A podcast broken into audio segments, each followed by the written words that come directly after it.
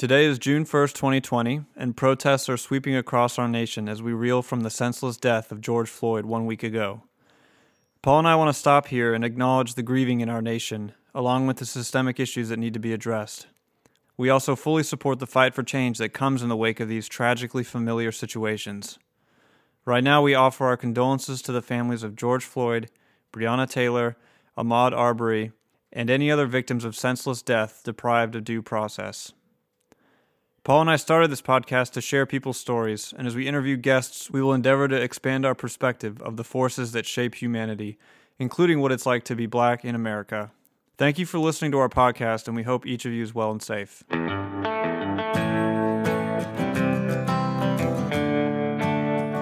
Welcome to the podcast where we bring on remarkable people to tell their stories. I'm Paul Gilman, I'm Daniel Lance. and this is Pod So One.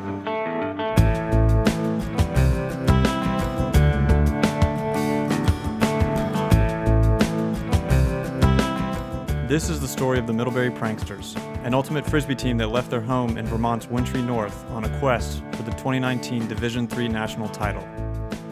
If you've ever been to an ultimate frisbee game and seen a team wearing pink tutus, tidy whities, or generally the least amount of clothing possible, compulsively yelling the word kale as they handily defeat their opponents, chances are you've glimpsed the pranksters in action. Giving us the rundown are the 2019 team captains, Alex Forte, Asher Lance, and Dylan Salzman, who share the ins and outs of their journey, including injuries, rivalries, game saving plays, mid tournament food poisoning, and above all, the hard work the team put in on and off the field. If you are new to the sport of Ultimate, don't worry, the rules of the game are explained as we go. So here are the pranksters.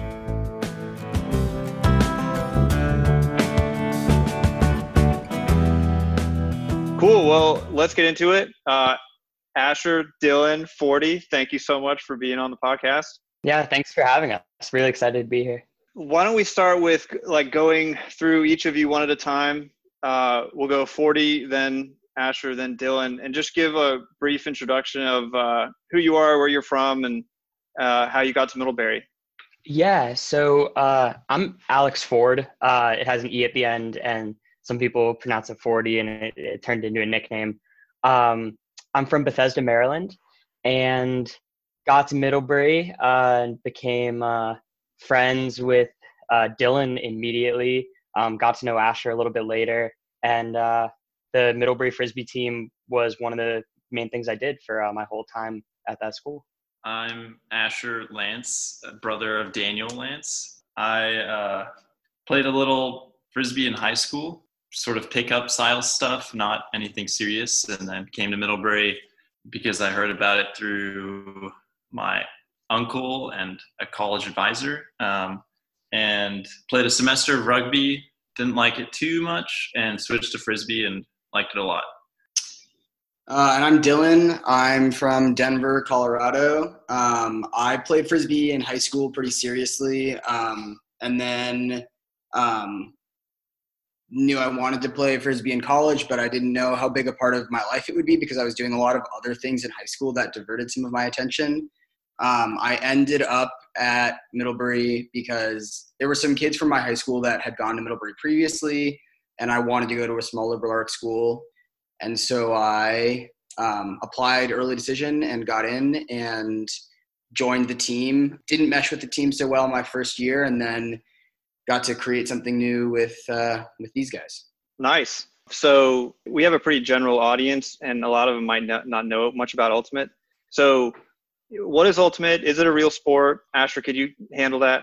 Yeah, sure. Okay. So, Ultimate is the name of the game. Frisbee is sort of a trademarked name for the actual disc that you use, but um, it's trademarked by a company, and you're not really like supposed to say Frisbee. So it's called Ultimate, but we kind of just call it Frisbee or Ultimate Frisbee.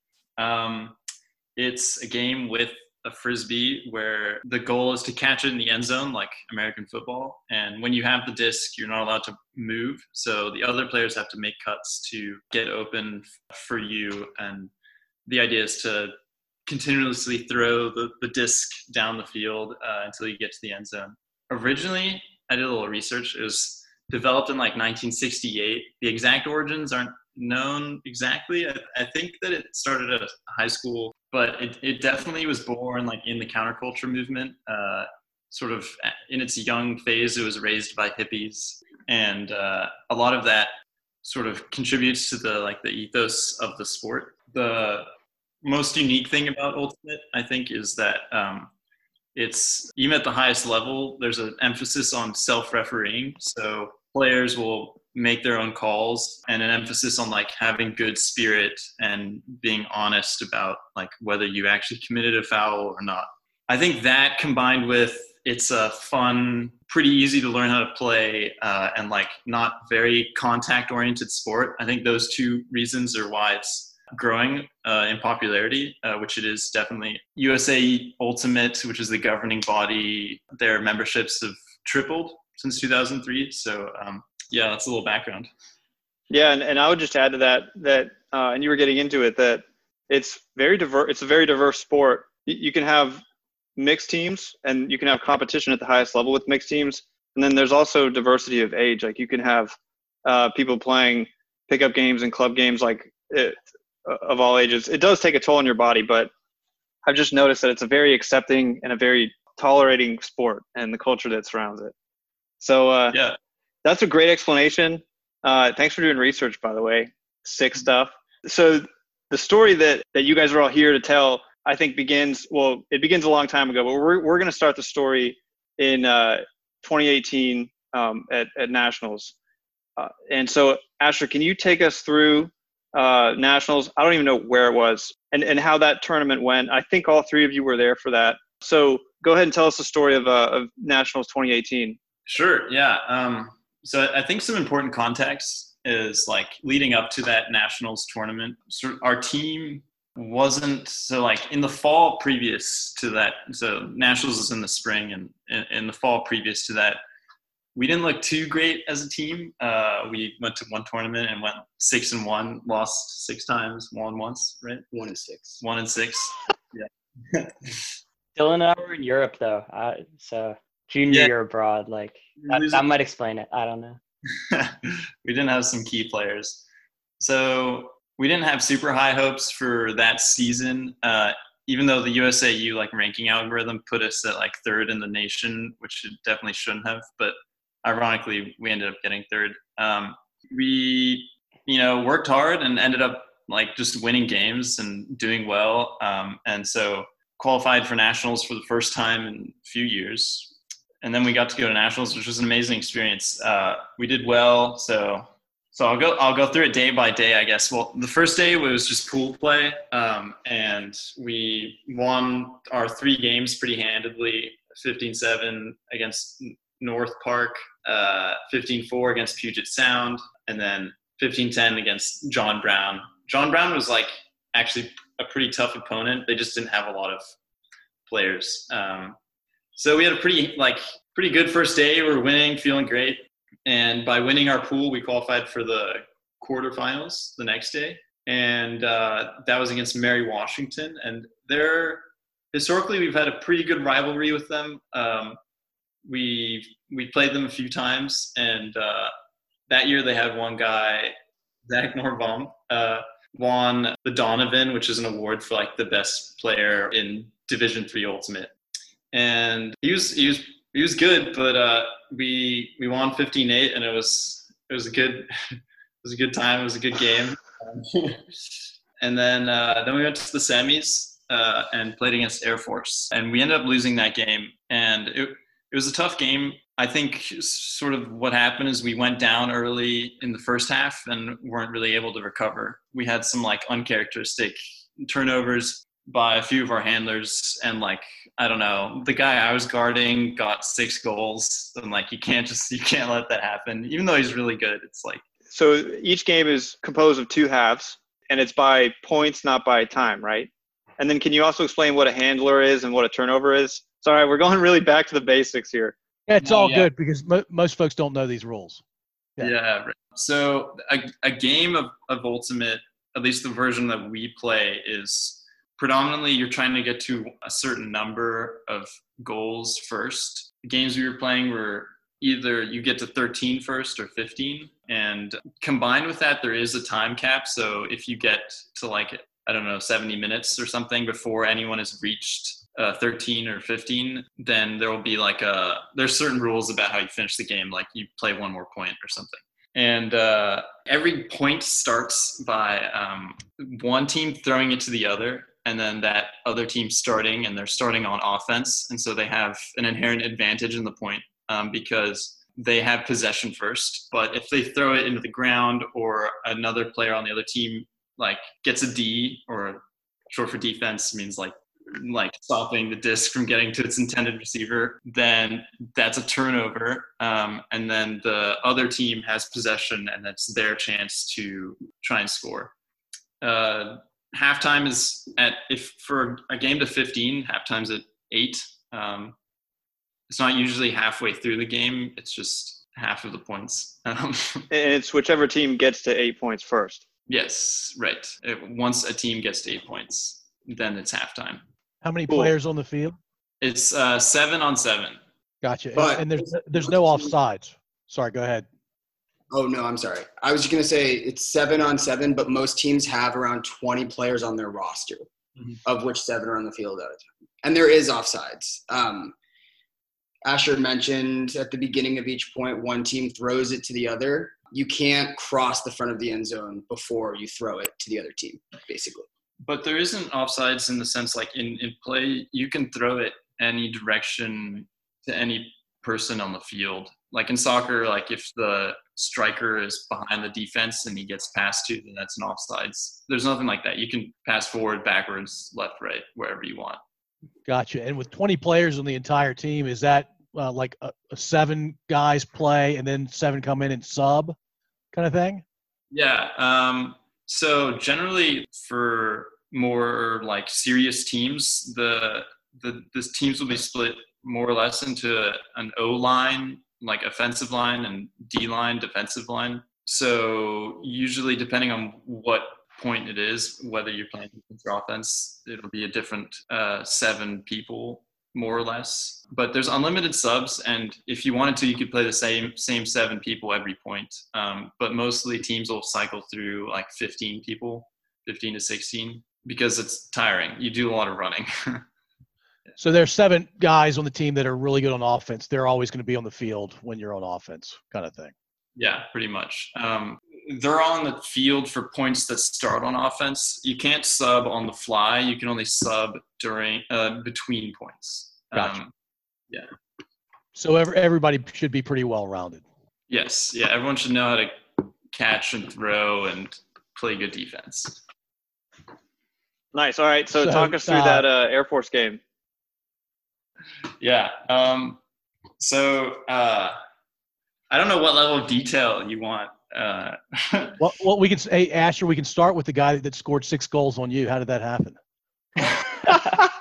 I don't know if I remember all six, and he didn't score them all on me, but I think like four, four of the six were on me, or maybe five. Um, but basically, I mean, in a personal sense, this was a pretty monumental game for me because I, I, I was a pretty confident defender.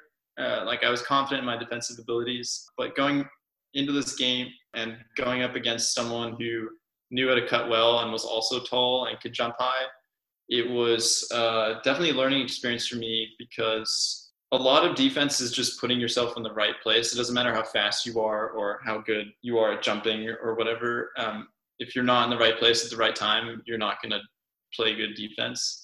And so that was sort of like a harsh learning moment for me. Did, did you guys I- have a It was- um, like any kind of history with Air Force bef- before this game or any kind of rivalry? Because you guys are far away from each other. Middlebury's in Vermont. Air Force is somewhere in Colorado. I, and not to my knowledge had we played Air Force before. So we didn't really know the team at all. Cool. Yeah. So going into the next season, and, and we're saying 2018, 2019, but uh, it's the 2019 season was the next season, right? yeah. So, uh, 40, tell us about uh, transitioning from that season to the 2019 season.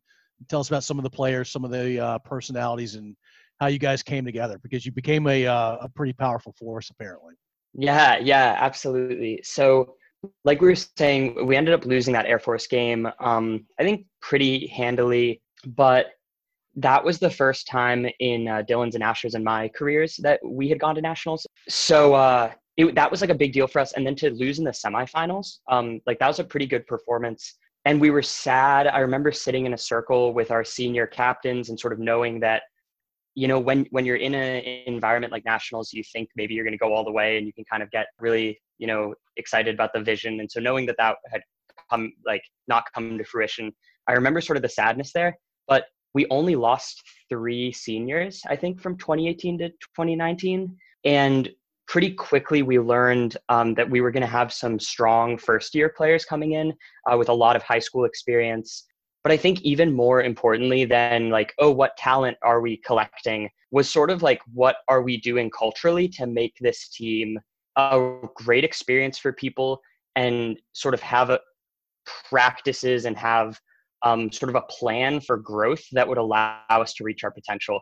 A d3 frisbee team i think is a really unique organism because you have a lot of people who school is their main career at that point and uh, you have people at wildly different levels of, of ultimate experience. You have different personalities and you're also a club that's spending time with one another. There's a men's team and a women's team. It, it, there are just sort of so many factors to that that will determine i think the reality of your season and uh, how the team is as an experience for everyone. So uh, i guess I, I, can talk a little bit about what it felt like on, a day-to-day basis. Uh, we came back to school in the fall um, 29 20, 2018 fall of 2018 um, dylan and i both uh, graduated in spring of 2019 so like this was the start of our senior year.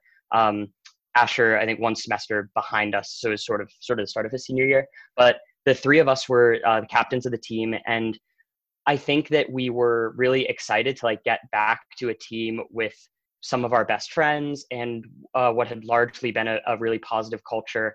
But we wanted to make it even better and sort of have this collection of of a lot of very different players and a lot of very different people come together and, and reach its full potential.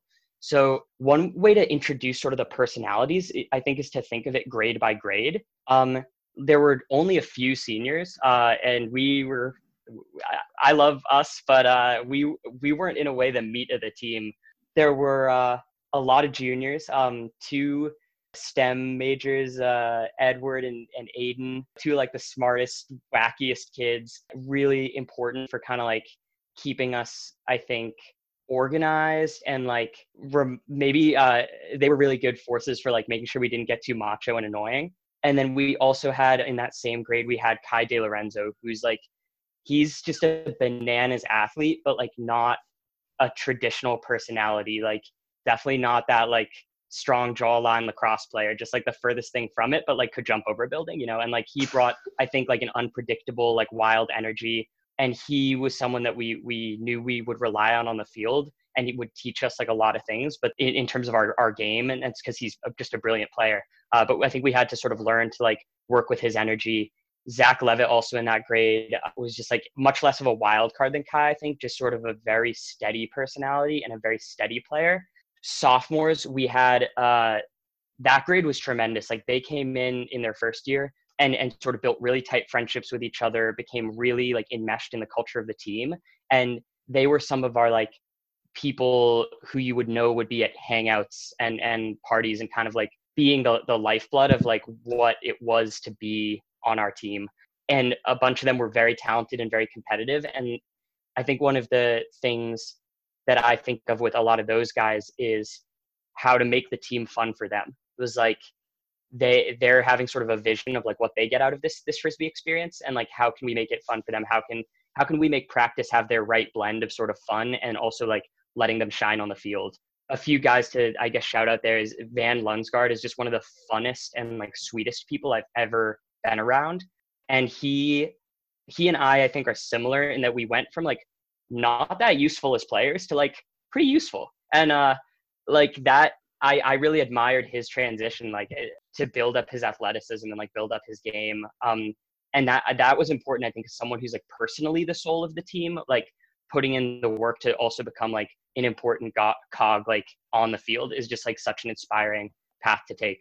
Kevin Strensky and Ian Hansen are both like super competitive guys, super strong athletes who we really needed.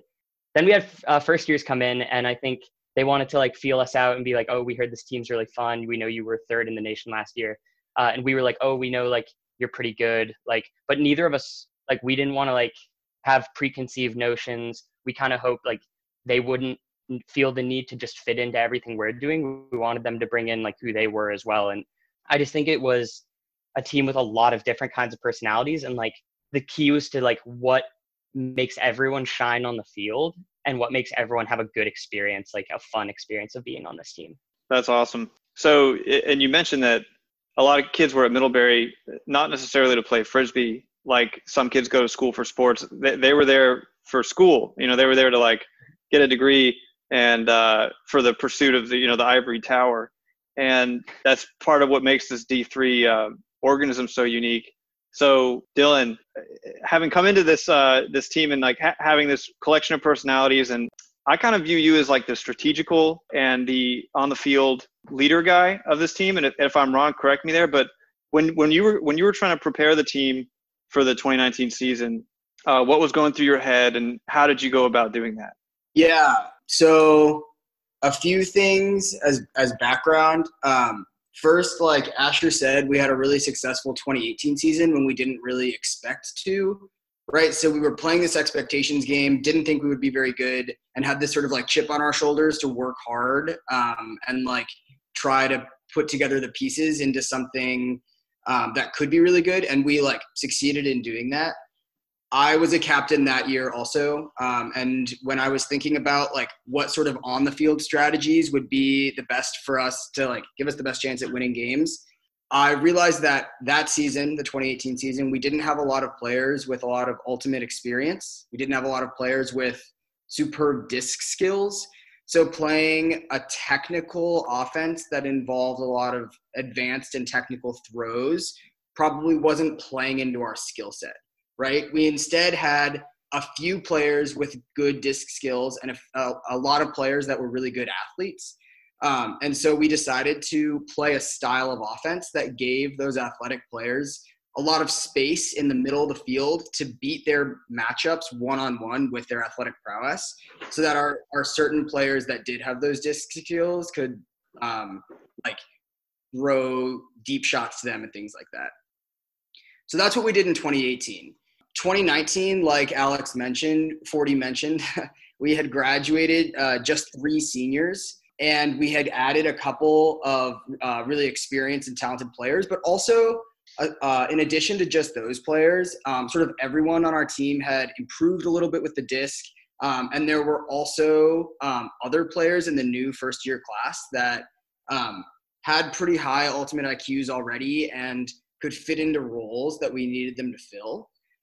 Um, and so uh, instead of continuing to do the same sort of offensive scheme that we had done the year before, where we just put athletes in the middle of the field and gave them space and let them, you know, run around, we played a more technical offense um, that involved more difficult throws, but was also a less high risk offense um, because we now had players that could execute those types of throws, right? Which we didn't really have the year before. So we ran a different offensive system because we had the personnel that allowed us to run uh, that different offensive system.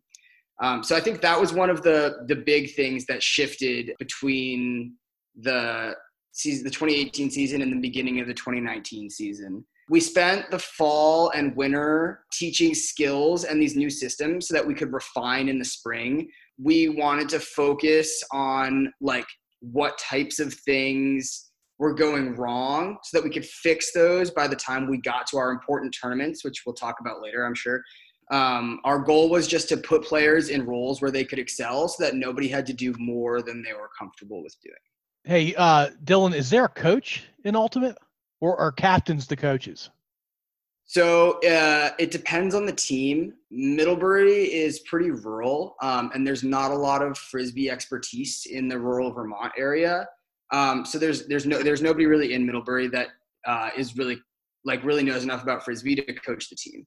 Um, so we do not have a coach. The captains um, are the coaches.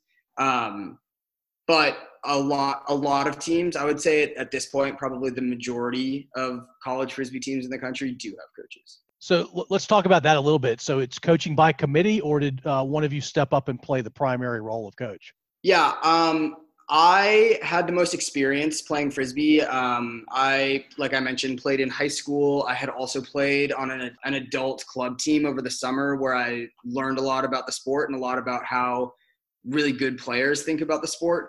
Um, so I was sort of, I was more or less coaching the team in 2018. I sort of resumed that role in 2019. I actually hurt myself in January of 2019 and wasn't healthy again until like May. Um, so I missed the majority of the season um, and spent it on the sideline acting as a de facto coach, which wasn't a role that I really wanted to fill. I wanted to be playing. So at times resented playing the coach role, but it you know I can't I can't look back at that and resent the time that we spent there. Um, and it also um, allowed us to allowed me to be on the sideline and like see things and correct things. Um, so I guess in answer to your question, it, it ended up being mostly me that was doing the coaching. And it sounds like your injury may have actually made you guys a better team, potentially. And I mean, I uh, mean that as a compliment, Dylan.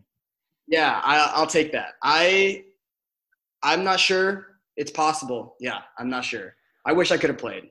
Yeah, I mean, just being on a frisbee team, uh, uh, what's involved in terms of uh, like time commitment and travel commitment? You know, love of the game aside, you have to basically travel all the way all over the Northeast, and and nationals was actually all the way down in, in College Station, and you guys came all the way as far south as uh, North Carolina, South Carolina. There's a lot of traveling involved, and it, it's just the most frustrating thing I, I can't imagine it, but it would be to, to have to travel to a tournament and not be able to play and sit through all these games and, and not be able to play and, and just coach. And I, I remember watching Dylan in Richmond and in Virginia Beach playing that coach role and uh, not playing on the field. And it, it was really, it's just an, an admirable thing, you know, because it shows that his love for the team and his love for the sport was beyond just being able to play. Like it didn't go anywhere just because he was hurt. Um, and he wasn't at home crying about it. So I thought it was so cool, and I, I really sympathize with it being it being difficult. Yeah, I appreciate that. It was definitely difficult. Um, yeah, I am super super glad that I was able to end up playing at nationals. Yeah. Was that the first uh, tournament you played in that year? It was. Yeah, my doctor cleared me to play um, the Wednesday before nationals.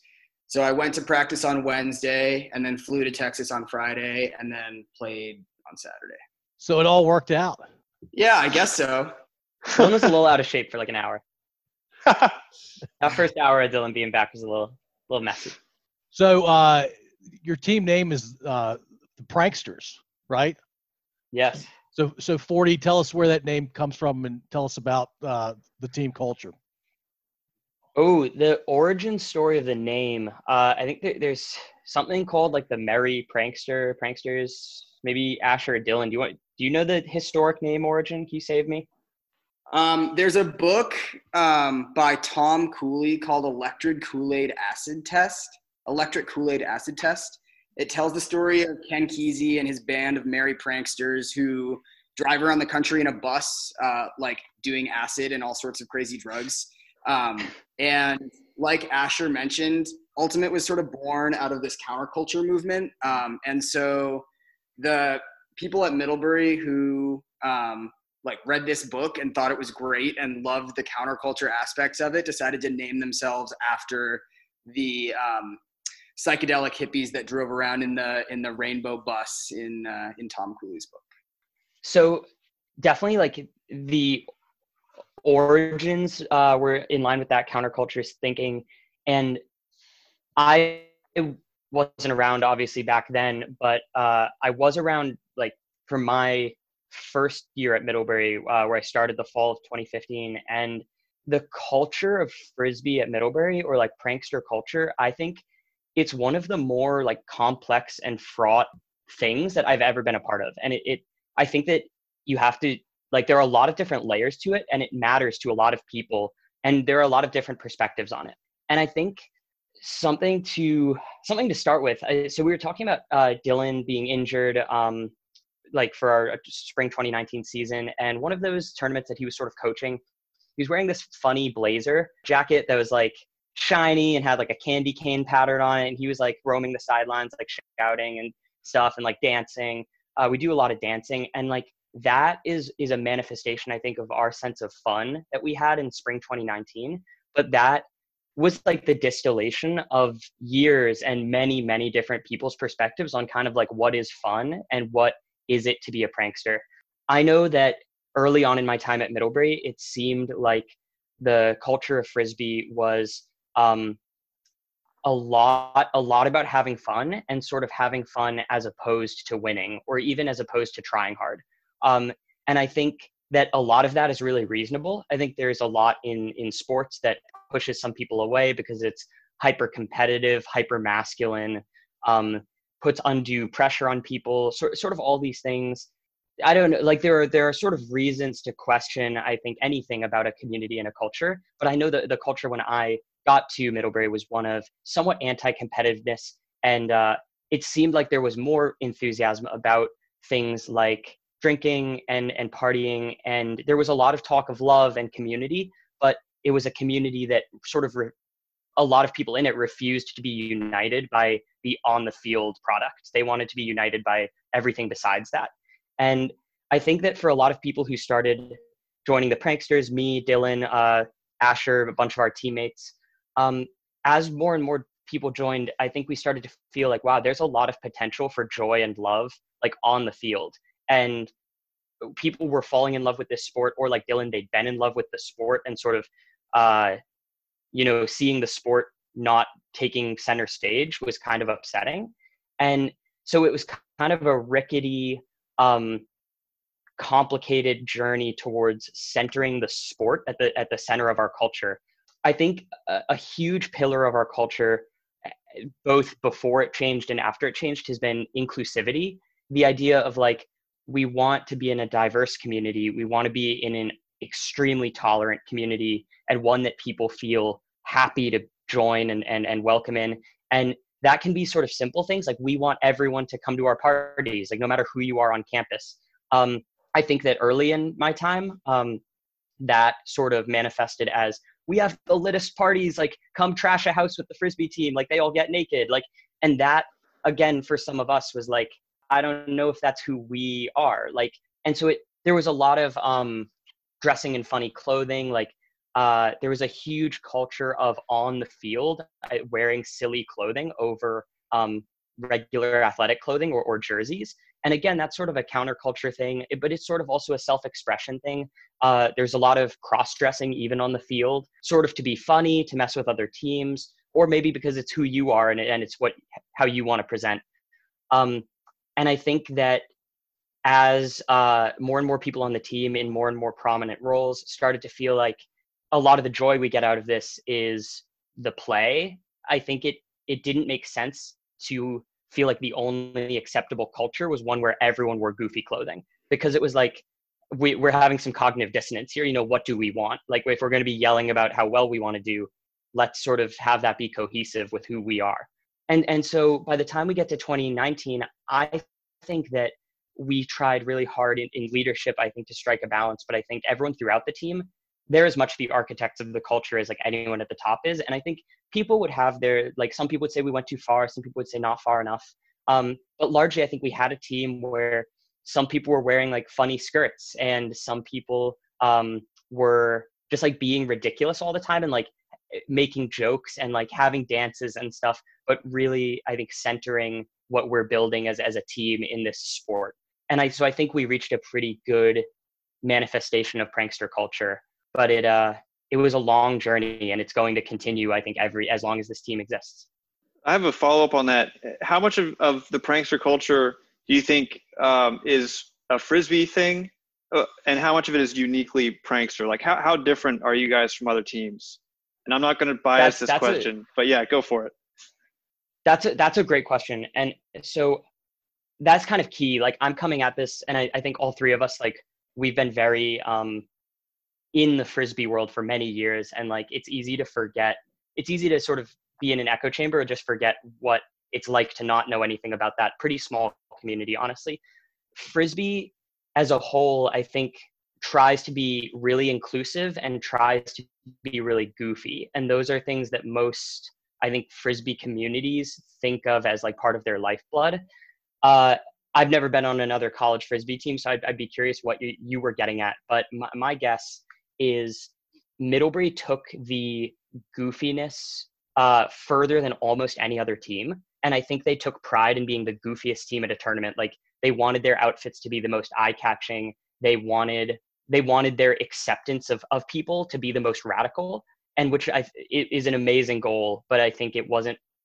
It didn't. Oh, it manifested. I think in what people said and, and what they what they said was important to them, but it it wasn't actually always achieved. But I, I do think they leaned on those pillars of like we love everyone and we want everyone to be in this community and we have a ton of fun and we dress weird. I think they committed to those perhaps more uh, than than other teams. But mm-hmm. I'd, I'd love for anyone to chime in. Yeah, I was I was just referring to because I, I played on a on the B team in college, and I've seen a lot of frisbee teams. I've gone to tournaments, and no team has ever come close to to being like uh, the Middlebury Pranksters.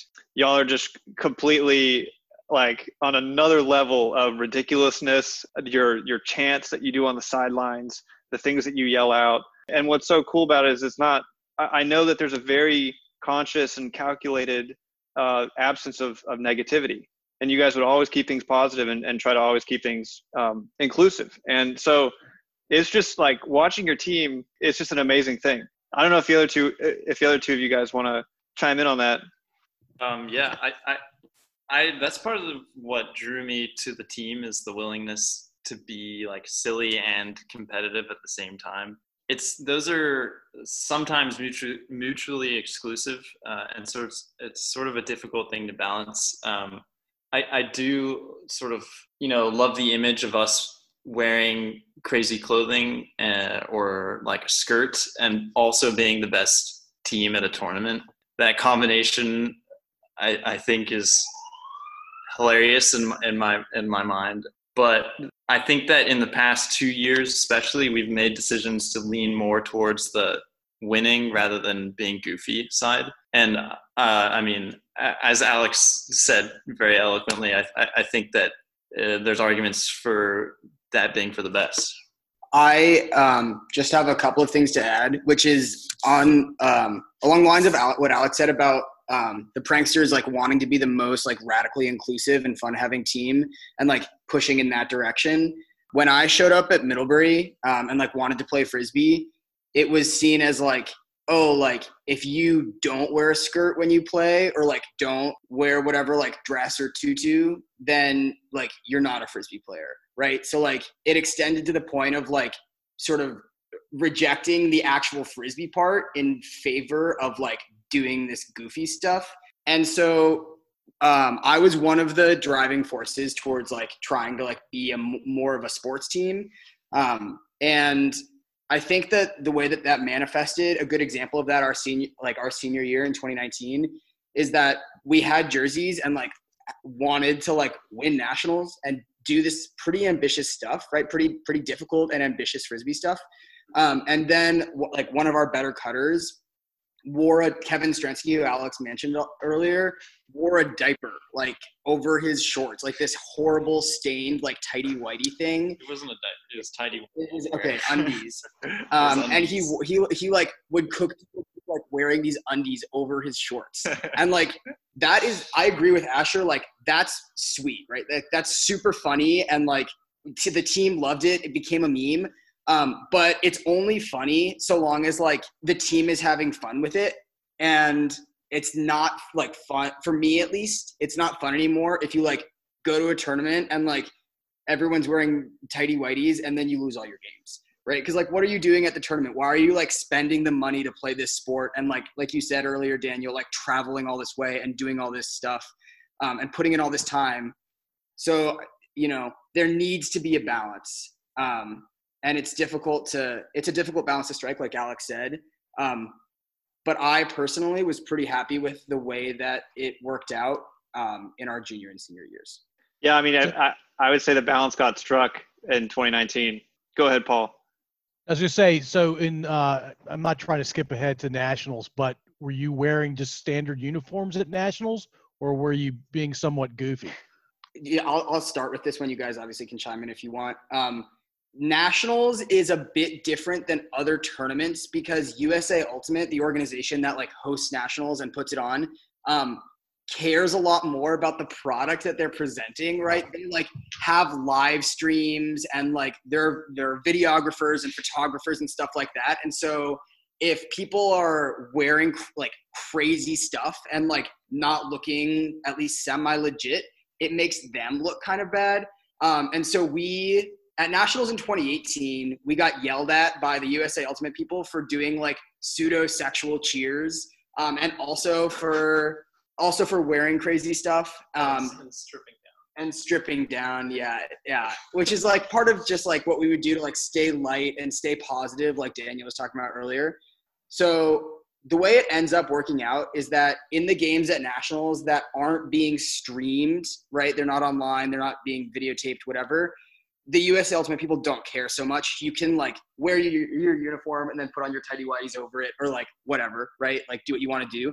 But then when you're in a big game where people are watching, USA Ultimate will crack down and like make sure that you're all wearing your uniforms and stuff like that. Gotcha. Good, good really good answer there. Uh, so was uh, Middlebury as a school really supportive of your team, or was everything bootstrapped? Uh, I I can give this a shot. So we throughout our time at Middlebury, like there were um, a number of things that that we never would have been able to do without them. Uh, in that everywhere we practiced was like on campus, and we were lucky to have access to really good athletic spaces um, and stuff. And um, yeah, like in general, we're in a, an extremely privileged position to be students at like a college with a really nice campus and and a lot of resources. Um, but in terms of sort of frisbee leadership, trying to get the team where they wanted it to be, like uh, in a few categories, like attending faraway tournaments um, and sort of providing financial aid to players, perhaps for things like lodging or transportation. Um, Middlebury didn't put us in a place where we were as financially supported as we would have wanted it to be. Um, and uh, I think the, probably our other main gripe would be it, it, was never as easy for us to practice as we would have liked. Um, especially Middlebury is like in Vermont. It gets really cold. Um, we're playing a field sport where uh, you know grass is the best, but if it's covered in snow, it's not an option. So uh, we had a really nice indoor turf facility, but we were pretty low on the pecking order of who would get that facility, and it, it just made it hard to plan ahead.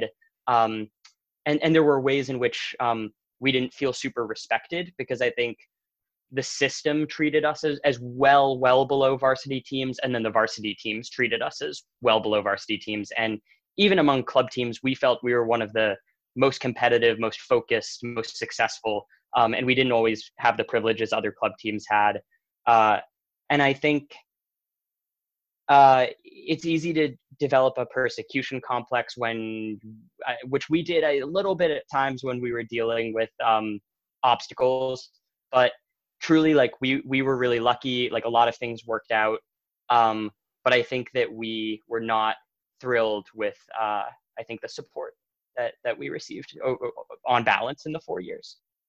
Yeah tough to maintain a nationally competitive team when uh, there's a lot of funding that's coming from the players or from other sources besides the school uh, dylan do you think the uh, ultimate will become an ncaa sanctioned sport someday um, hard to say. Um, somewhere down the line, probably.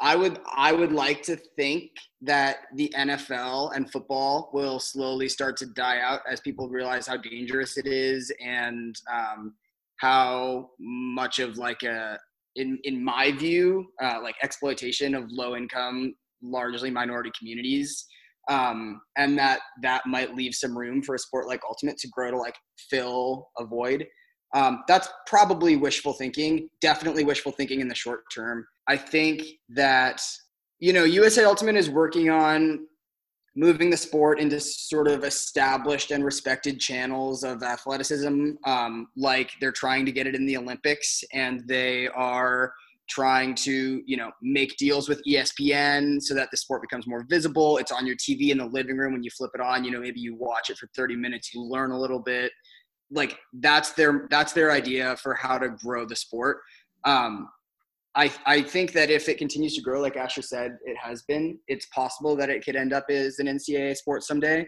Um, but I think that day is, is, is pretty far down the road.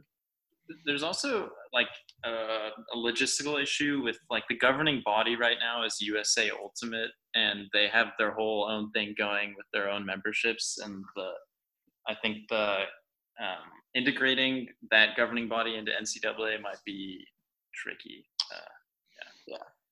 I, my guess would be that they the NCAA would just create their own thing and it would be separate from USA Ultimate, sort of similar for, similar to how like you know there's a U.S. soccer organization which is totally separate from the from like NCAA soccer. Mm. It would just it would be divided in that way. Mm. But you're right that USA Ultimate has like a monopoly on frisbee that's played in the U.S. right now, right. or a near monopoly, um, and that's some major things would have to change. Cool. So let's move on uh, to, um, and, and I put I put sectionals and regionals down as big moments in, in your 2019 season. Uh, we don't have to actually just stick to to those two. If you guys feel that there are other team defining moments d- throughout the 2019 season, please let me know. Um, but food poisoning. You know, what's going on? A lot of people got food poisoning. That is immediately oh. the story that I want to share. All right, dude. Let's hear it.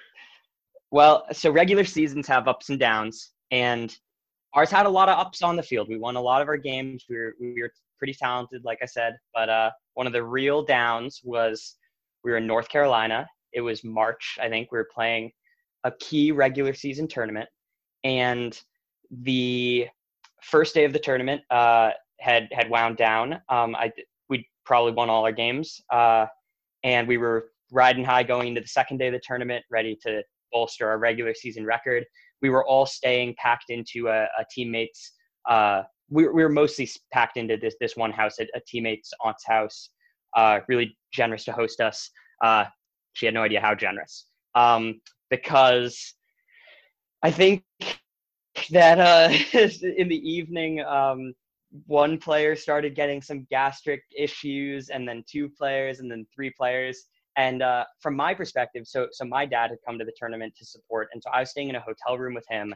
Uh, I didn't hear much um, about sort of the the brewing issues. Uh, I just showed up to the field the next day um, for you know ready to play some games early morning. I'm walking onto the field, and I can't find my teammates. Uh, and I was already running a bit late, so I was like, "Why is everyone running late?" So I think I, I called uh, Asher or Dylan or, or someone, and, and they were like, "Yeah, like we're not there um, there's a problem. And I thought they were messing with me. I was like, this is a weird joke.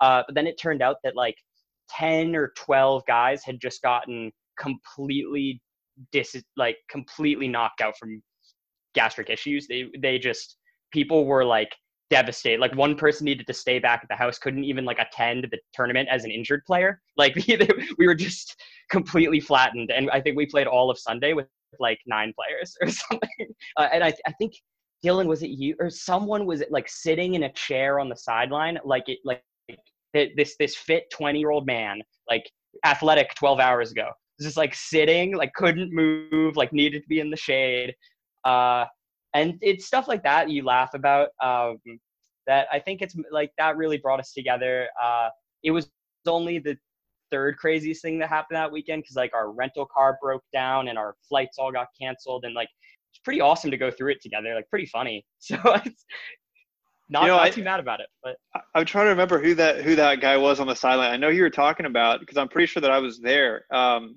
and I, I, it was maybe Ian or somebody. Um, it might have been da- Danny Grubbs Donovan.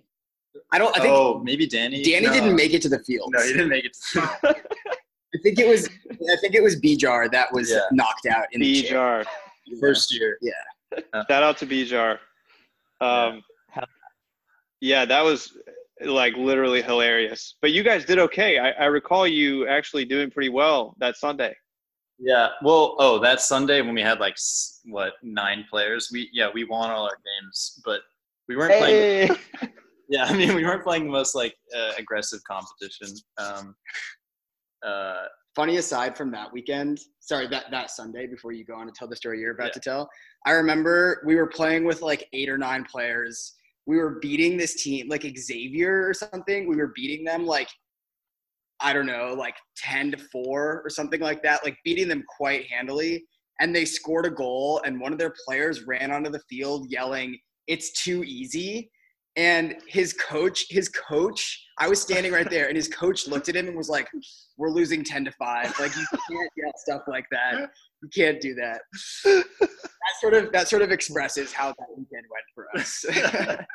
Yeah, that's definitely something that I, I saw in teams when they play against you is they see that you have this like unstoppable energy and spirit and it, it really makes them mad especially when you're beating them they're like these guys are better than us on the field and they're much better than us on the sideline and so they would have these uh, outbursts of like reactionary anger or they would try to have a lot of energy on on their team and try to like ratchet it up kind of artificially just just to kind of compensate for the fact that they were being completely out outdone um, that was always fun to watch yeah, I think that uh, that's part of the winning the mental game. I think our our our, our spirit um, is important for like uh, winning on and off the field. Um, that that tournament actually there was a game uh, we played on luckily on Saturday night, uh, not before all the the sickness hit. We played against Air Force at that tournament. It was in North Carolina, and we flew down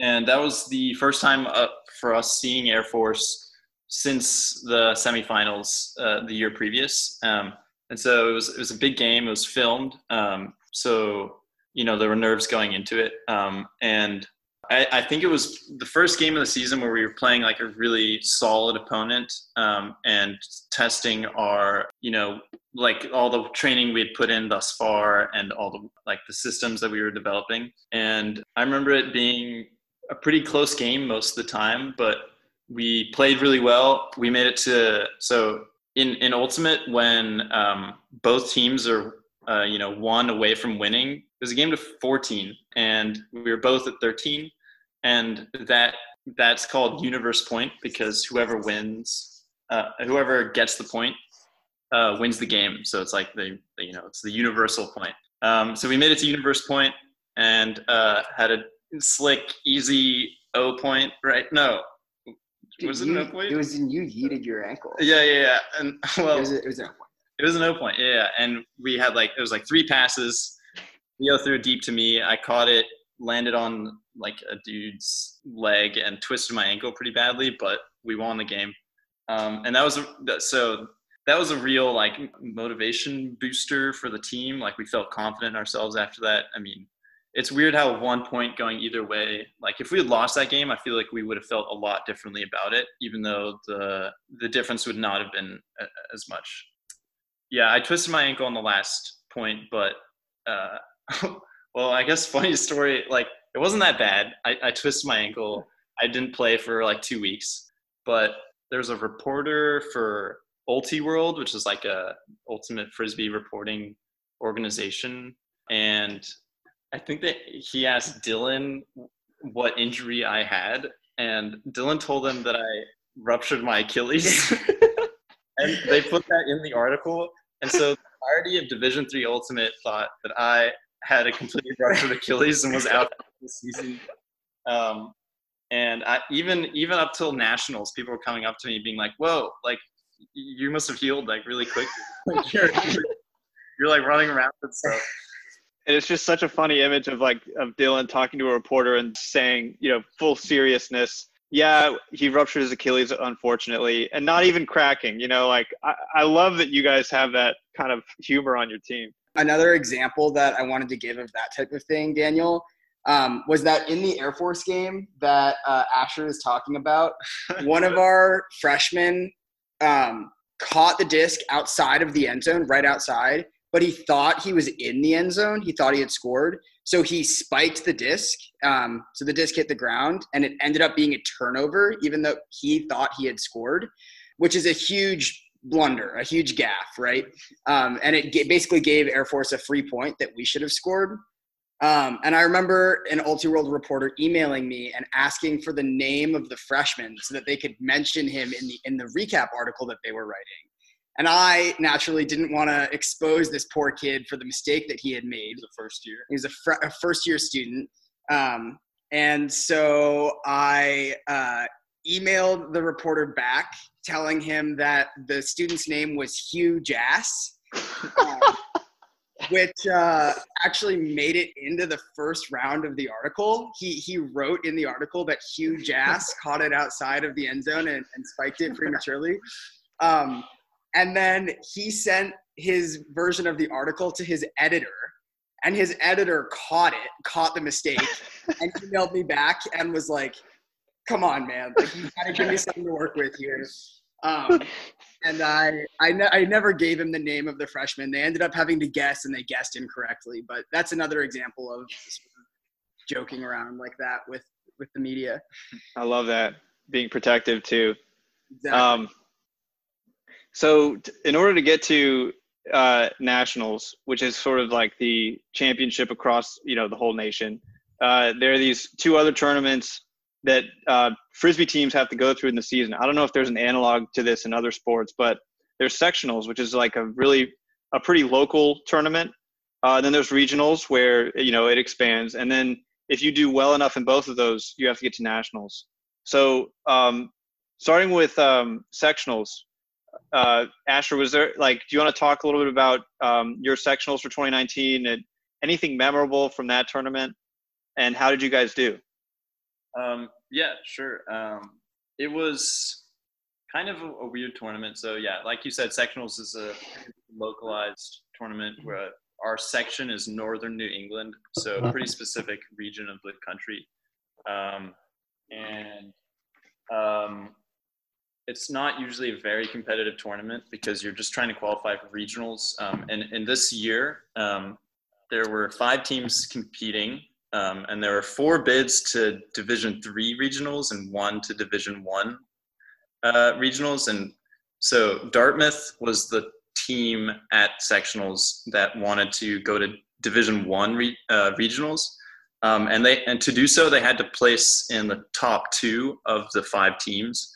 And if they didn't place in the top two, then they would take a bid to Division three regionals from one of the other um, teams, the, the, the team, the other team that did the worst, and um, and so uh, basically, um, if Dartmouth got first or second, all the other all the rest of the teams would make it to regionals. So it wasn't a very competitive tournament. Um, the most memorable part of that tournament was it was going to be in uh, Bates, I think, in Maine, but it got snowed out and there's there's just this long like email chain of Dylan aggressively like making sure that it got hosted at Middlebury instead of anywhere else. uh, I, I I bullied the regional coordinator into letting it happen at Middlebury. I sent a like six bullet point email. One of the poor Bates kids sent an email. Was like, we would really like to have it at Bates. It's a six hour drive. Um, and we've had to drive to Dartmouth both of the last couple of years. And I sent like a six bullet point email, like explaining why it needed to be at Middlebury.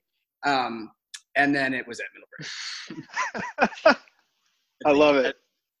Well, I think a little karma caught up with this though, because it was a really rainy and cold day. Uh, it was a one day tournament. So that, that sort of put a damper on our spirits, but it was nice to have a home tournament we had some of our some of our friends come out uh but they were all huddled in like rain jackets and uh, umbrellas and stuff. It was so miserable. Um my phone actually broke that day. Um i had it in my athletic bag uh, like under a rain jacket. Thought it was like waterproof and it it broke. Like it was done. Uh that was the kind of day it was. So how did you guys do um in, in like the in the actual rankings? So we got so we got second overall. We won our first three games against the uh, D3 teams that were there. And then our last game was against uh, Dartmouth. Uh, and that was a weird game. It was cold and rainy, which really does affects the game of ultimate. If your hands are cold, it's hard to catch, it's hard to throw. Um, and so we were, we were playing sloppy and uh, Dylan was injured at that point, of course, and then I also had a weird breathing issue earlier in the day due to the cold. I think I've never had it since. I don't exactly know, but I was out, um, and so um, we had already qualified for regionals. I, I wouldn't say we were trying our hardest in that game, and we lost to Dartmouth like 13-10. It's kind of a bummer because we like beating Dartmouth, but uh, overall we were happy with how we did, and we got through it basically. Yeah.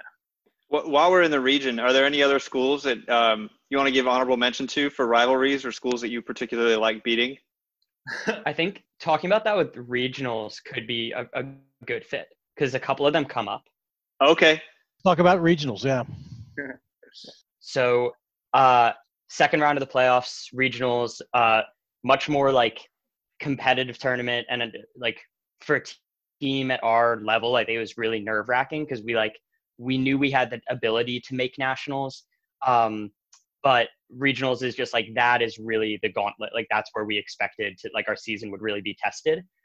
Regionals were held two weeks after sectionals uh, at Bryant University in Rhode Island. Bryant has been one of our big rivals um, for the four years uh, I was on the Pranksters. Uh, they, I think, are like a business oriented undergrad school. Um, and their frisbee team is it's always like got some pretty big dudes, pretty athletic dudes, and like they're pretty aggressive, and they don't take well to our goofiness, and we rarely beat them uh, in in our first three years. I, I think my first two years we never beat them, and then maybe it was more even. Wait, what? Dylan's telling me I'm wrong, but like they they had our number more or less yeah. Well, I'm a, they, go on, they, go on, go ahead. I was shaking my head no because you're right that they never beat us, or we never beat them. We never yeah. beat them. I meant to say. And and the first two years it was like consistently like a, a, a blowout. They would just win like by like ten points. Yeah, yeah, yeah. So they like I think to a degree we were intimidated by them. At, at, least some of us were, um, because it was the most athletic team we faced on a regular basis. They had a very unique playing style. They would surround the thrower with a zone defense that made it very hard to see openings and made it very hard to run your regular offense. And if it were windy and uh, like Asher said, how uh, the rain and, and cold can affect you, like any sort of adverse conditions plus a bunch of like tall lacrosse player looking guys like in your face, like that's that's a pretty intimidating environment, I think, for to try to run like a technical offense. So we were uh, 2019. You know, we we had our guns sort of like we were as sort of well stocked as we could be. We were very confident. Um, we came into regionals. We'll, we'll, get to Bryant at the end, but uh, we came into regionals um, at Bryant's, like they, they were hosting. And uh, the first game was against Bentley University. Um, that's a team we've played uh, at regionals before. Um, if, if you think about it, everyone who made regionals like did well or fine at, at sectionals. Um, and so like these teams are going to be like a step up. Bentley we beat pretty handily, but I, I think something about our headspace going into regionals was you never quite know what you're going to get because you haven't necessarily played all your in region competition yet. And we know there are a lot of teams around the same level. Like most of the teams hanging around New England are, are all pretty solid and can sometimes get a step above solid. So, like, you never know sort of how hard it will be. Um, but Bentley, we, we beat uh, by quite a bit. And I think that was a good reminder like okay th- this is like a pretty strong like new england team like we it's going to be one of these regionals dog fights but like we're letting our talent shine and, and on our hard work shine and, and we beat them. Um, another huge regional storyline was uh, this sophomore at the time ian hansen had been injured for a while and he he's a really similar player to dylan. They're both kind of short really quick uh, really important for like getting an offense going um, both really competitive. And so we didn't have Dylan back yet, but we did have Ian, which was uh, really nice. And I think he really was had been itching to get back healthy again, and like that competitiveness really shone. And so in our next game was against Williams, another big rival of ours. Uh, I think it's because we're so Middlebury and Williams are like two hours from each other. We're both uh, these liberal arts schools that are often like compared to each other, and I think we have very similar people at our schools um, and on our frisbee team. So I think uh, we just saw each other as foils a lot, and we always played these close games. Like we always I think we always thought they were closer than they needed to be. Like we always felt like we we would you know uh, pull away if we didn't just mess up, but we always messed up just enough. Uh, and those games were just like, yeah, go ahead, Dylan. Also always won. Is the important thing. Yeah. That's a great point. Yeah, we, we always won, but not enough to make it feel like we always crushed them. You know, like they kept us on our toes a little bit. So uh, we get into this game, game two of regionals. Um, I think if we win this game, it puts us in a great position to make nationals. Uh, and I think a few points in, we were like, God damn it, another Williams type game. Like this is not as easy as it should be. Um, and so we were kind of going back and forth. Um, the only big plays that I remember were Ian coming out and getting at least one amazing block, and I was like, "Oh right, like we've been missing this kid. Like it's great, he's healthy." Um, but I'm sure that uh, there were other memorable plays, and I'm sure our spirit was high. Um, and we ended up coming out on top of that game like 13-10 ish. Um, that felt really good. Um, our next game was against Bowdoin, uh, another school that we we have a lot in common with. Um, they're in Maine. They're pretty pretty close to us. Um, and their team, their their team name is Stoned Clown, which I think speaks to their sort of particular brand of goofiness. Um, they were one of the few teams that I think tried to match our like absurdist energy, and they just did it in like a slightly different way. But like it was always a treat to be around them because they would be saying like stuff just as goofy as what we were saying. Um, that one was also a little closer than we would have liked it to be and we knew if we won that game, we would win our pool and we would clinch nationals, which was not the ultimate goal, but like would be a huge weight off our backs to know, okay, like we're doing our plan, like we're executing. I, I don't remember too many specifics of that game, but like they gave us a good fight. Um, hey, uh, Alex, am I, sorry. am I struggling on a connectivity level? You were you were doing the accordion thing again. Um, the quick the quick things I got were that uh, that last team gave you a, a good fight um, in the last day of uh, last game of day one. Was it Bowdoin? And then you had a celebration because that yeah, means that yeah. you won your pool and, and that you were you had made it to nationals, but the tournament wasn't over yet. There was still bracket play to see who would actually rank in the in the tournament itself the next day. For sure, for sure. So um was over. We knew we'd made nationals, um, but we still had one more game to play because the format of regionals that year was if you won your pool, you went straight into the first place game, which was the regional final. And I think that in my time at Middlebury, we had never won, we, we had definitely never won the region um, because even 2018, when we made nationals, we were only like third in the region. Um, so I know that for me personally, I was like, okay, we made nationals but tomorrow is this huge test. We're going to play Bryant in the regional final. We're going to get this monkey off our back. We have the most talented team we've had. And like we were all just like jazzed to like go out and win the region.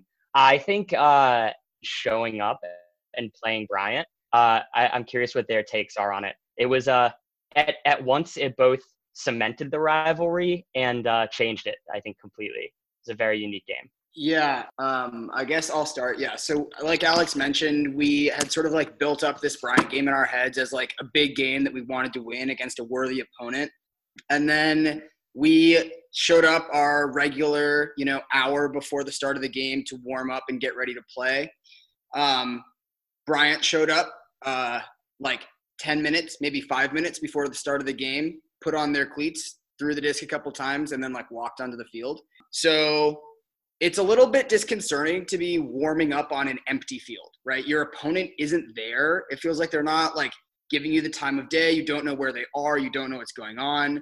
Um, and then they showed up late and didn't seem like they were taking it seriously. And so I remember saying something before the game along the lines of like, listen, like if they're not going to give us the time of day, let's like prove that we deserve it. Um, let's prove that like they need to take us seriously. Otherwise, like they're going to lose and it's not going to be fun. Um, and that is what happened in that game. Um, we won that game 15 to two. Um, what? It, it, and it was uh, like it, it was wild because for I mean for years this had been our sort of Goliath of like this is the team that's gonna make you feel intimidated and really test your abilities and we just like walked through that test and like I I was so proud that we won it 15-2 because they're a talented team they're all athletic um, but because they weren't on their game and they weren't they didn't come ready to play like we were we were trying our best. We were playing with high intensity, and it should have been 15 to two. Like it could have easily been 15 to eight or something, but we did what we needed to do, and I think that felt really good.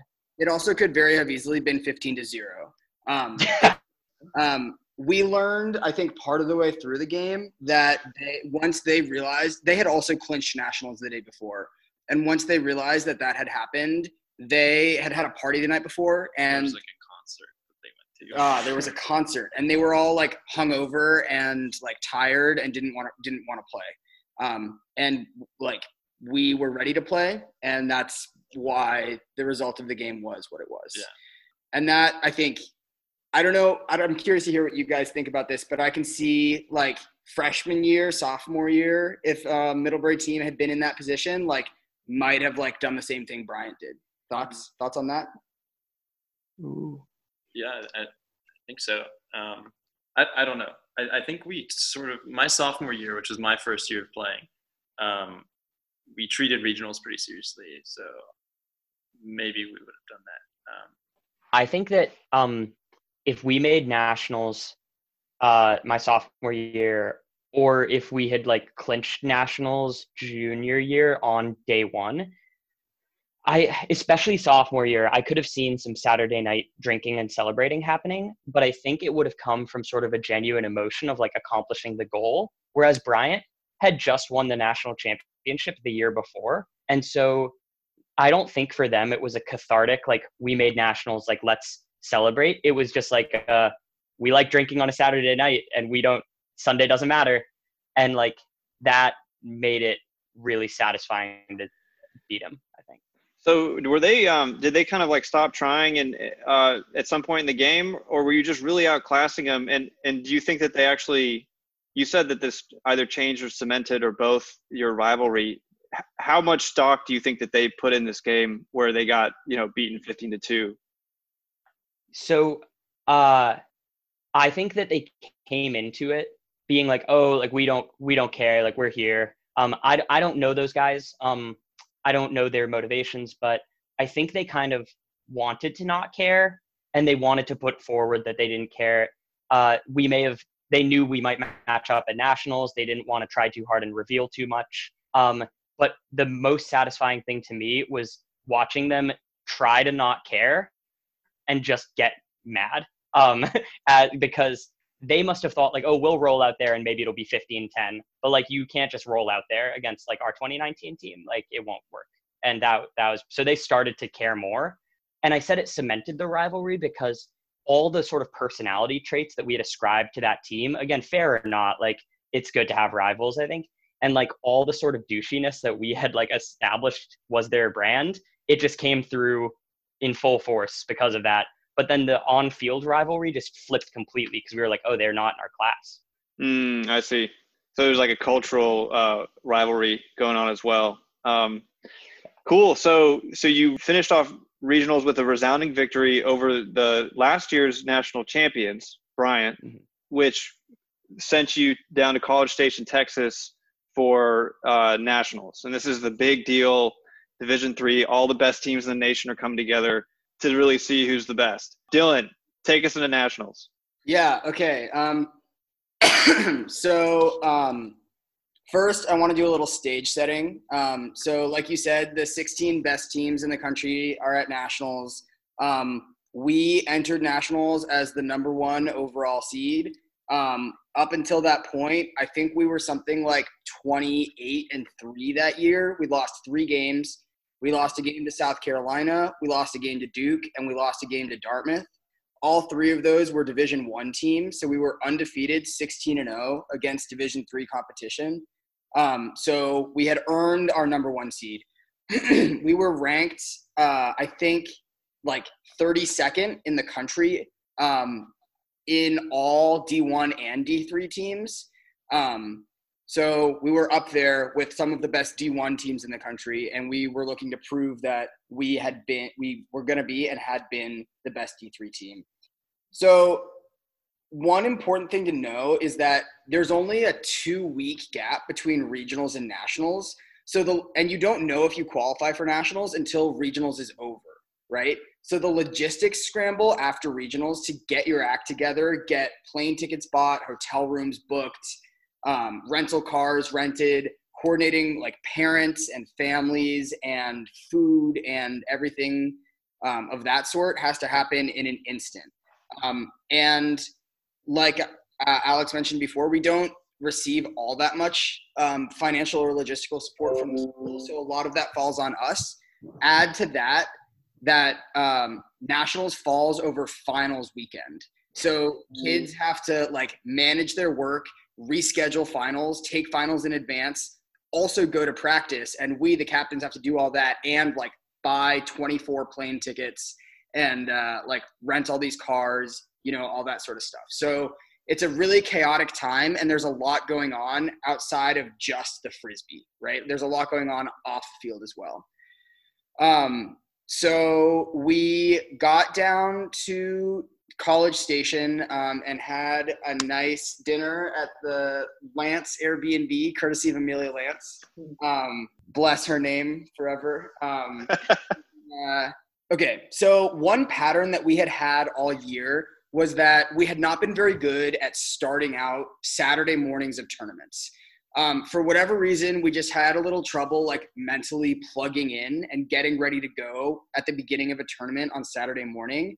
Um, and then, like Asher talked about when he was talking about nationals in 2018, 2018 nationals pool play was a breeze, right? We beat teams 15 7, 15 4, and 15 10. We didn't play any close games. And so I think we didn't really expect our pool play at nationals to be all that challenging. Our first game on Saturday morning was my first game of the season. Um, it was against Franciscan, who was a pretty good team. They uh, had some pretty big throwers and some pretty big athletes. It was a pretty strong upwind downwind game. So in Frisbee, uh, it's a lot harder to score going upwind than it is going downwind because um, the wind does crazy things to the flight of the disc, and throwing it upwind is is more difficult. So Franciscan um, pulled ahead early, and then we tied it back up, and then they actually went ahead late. So they were up 10-9, and we were going upwind, and it was a game to 11. So if they had scored going downwind, we would have just lost our first game at nationals after being the like odds on favorite to win the whole thing. We put on a line, uh, a group of smaller, um, sort of more technically skilled players, and we dinked and dunked a bunch of short passes up the sideline and scored going upwind, um, which set the stage for us to go downwind. Game time, game tied 10-10 going to 11. And Asher got a D on uh, a little upline pass, upset, uh, intercepted a short a short pass um, we quickly swung the disc in the middle of the field and went into the end zone and won, um, which was, I think, sort of cathartic to win that game um, despite playing nowhere near as well as we wanted to. Um, it was kind of scary to like show up on Saturday morning, have these like title aspirations, and then not play that well. Um, so it felt good to like get that one out of our system. Good news was we won. Bad news was we didn't get it out of our system. Our next game was against Hamilton, a team that we were significantly better than. We we should have beaten them like 15-8, but our our marks, so our defense our defense on their throwers wasn't good enough and they were able to get some open deep shots that we couldn't contest and then we just like sort of slogged our way to a 12 10 victory, despite a lot of squandered opportunities and some pretty sloppy defense. So, our first two games, um, we didn't play very well. And I remember thinking, you know, dang, like if we play with this level of energy and this level of like sloppiness against the better teams later in the tournament, we're going to be in some trouble, which was weird because it that wasn't something that we had had all that much trouble with um, for most of the year. Our last game of pool play was against Michigan Tech. Um, they had one guy that we knew was their biggest thrower. Um, so we knew that our, our game plan going into that game was to make sure that was to try to prevent him from getting the disc.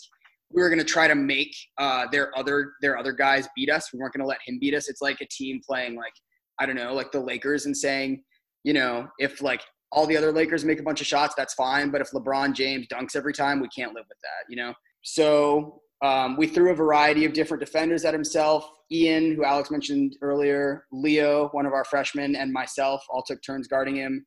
Um, and we were able to come away with a uh, 14-9 victory. So a bit more of a, a spread than we had had in our first two games.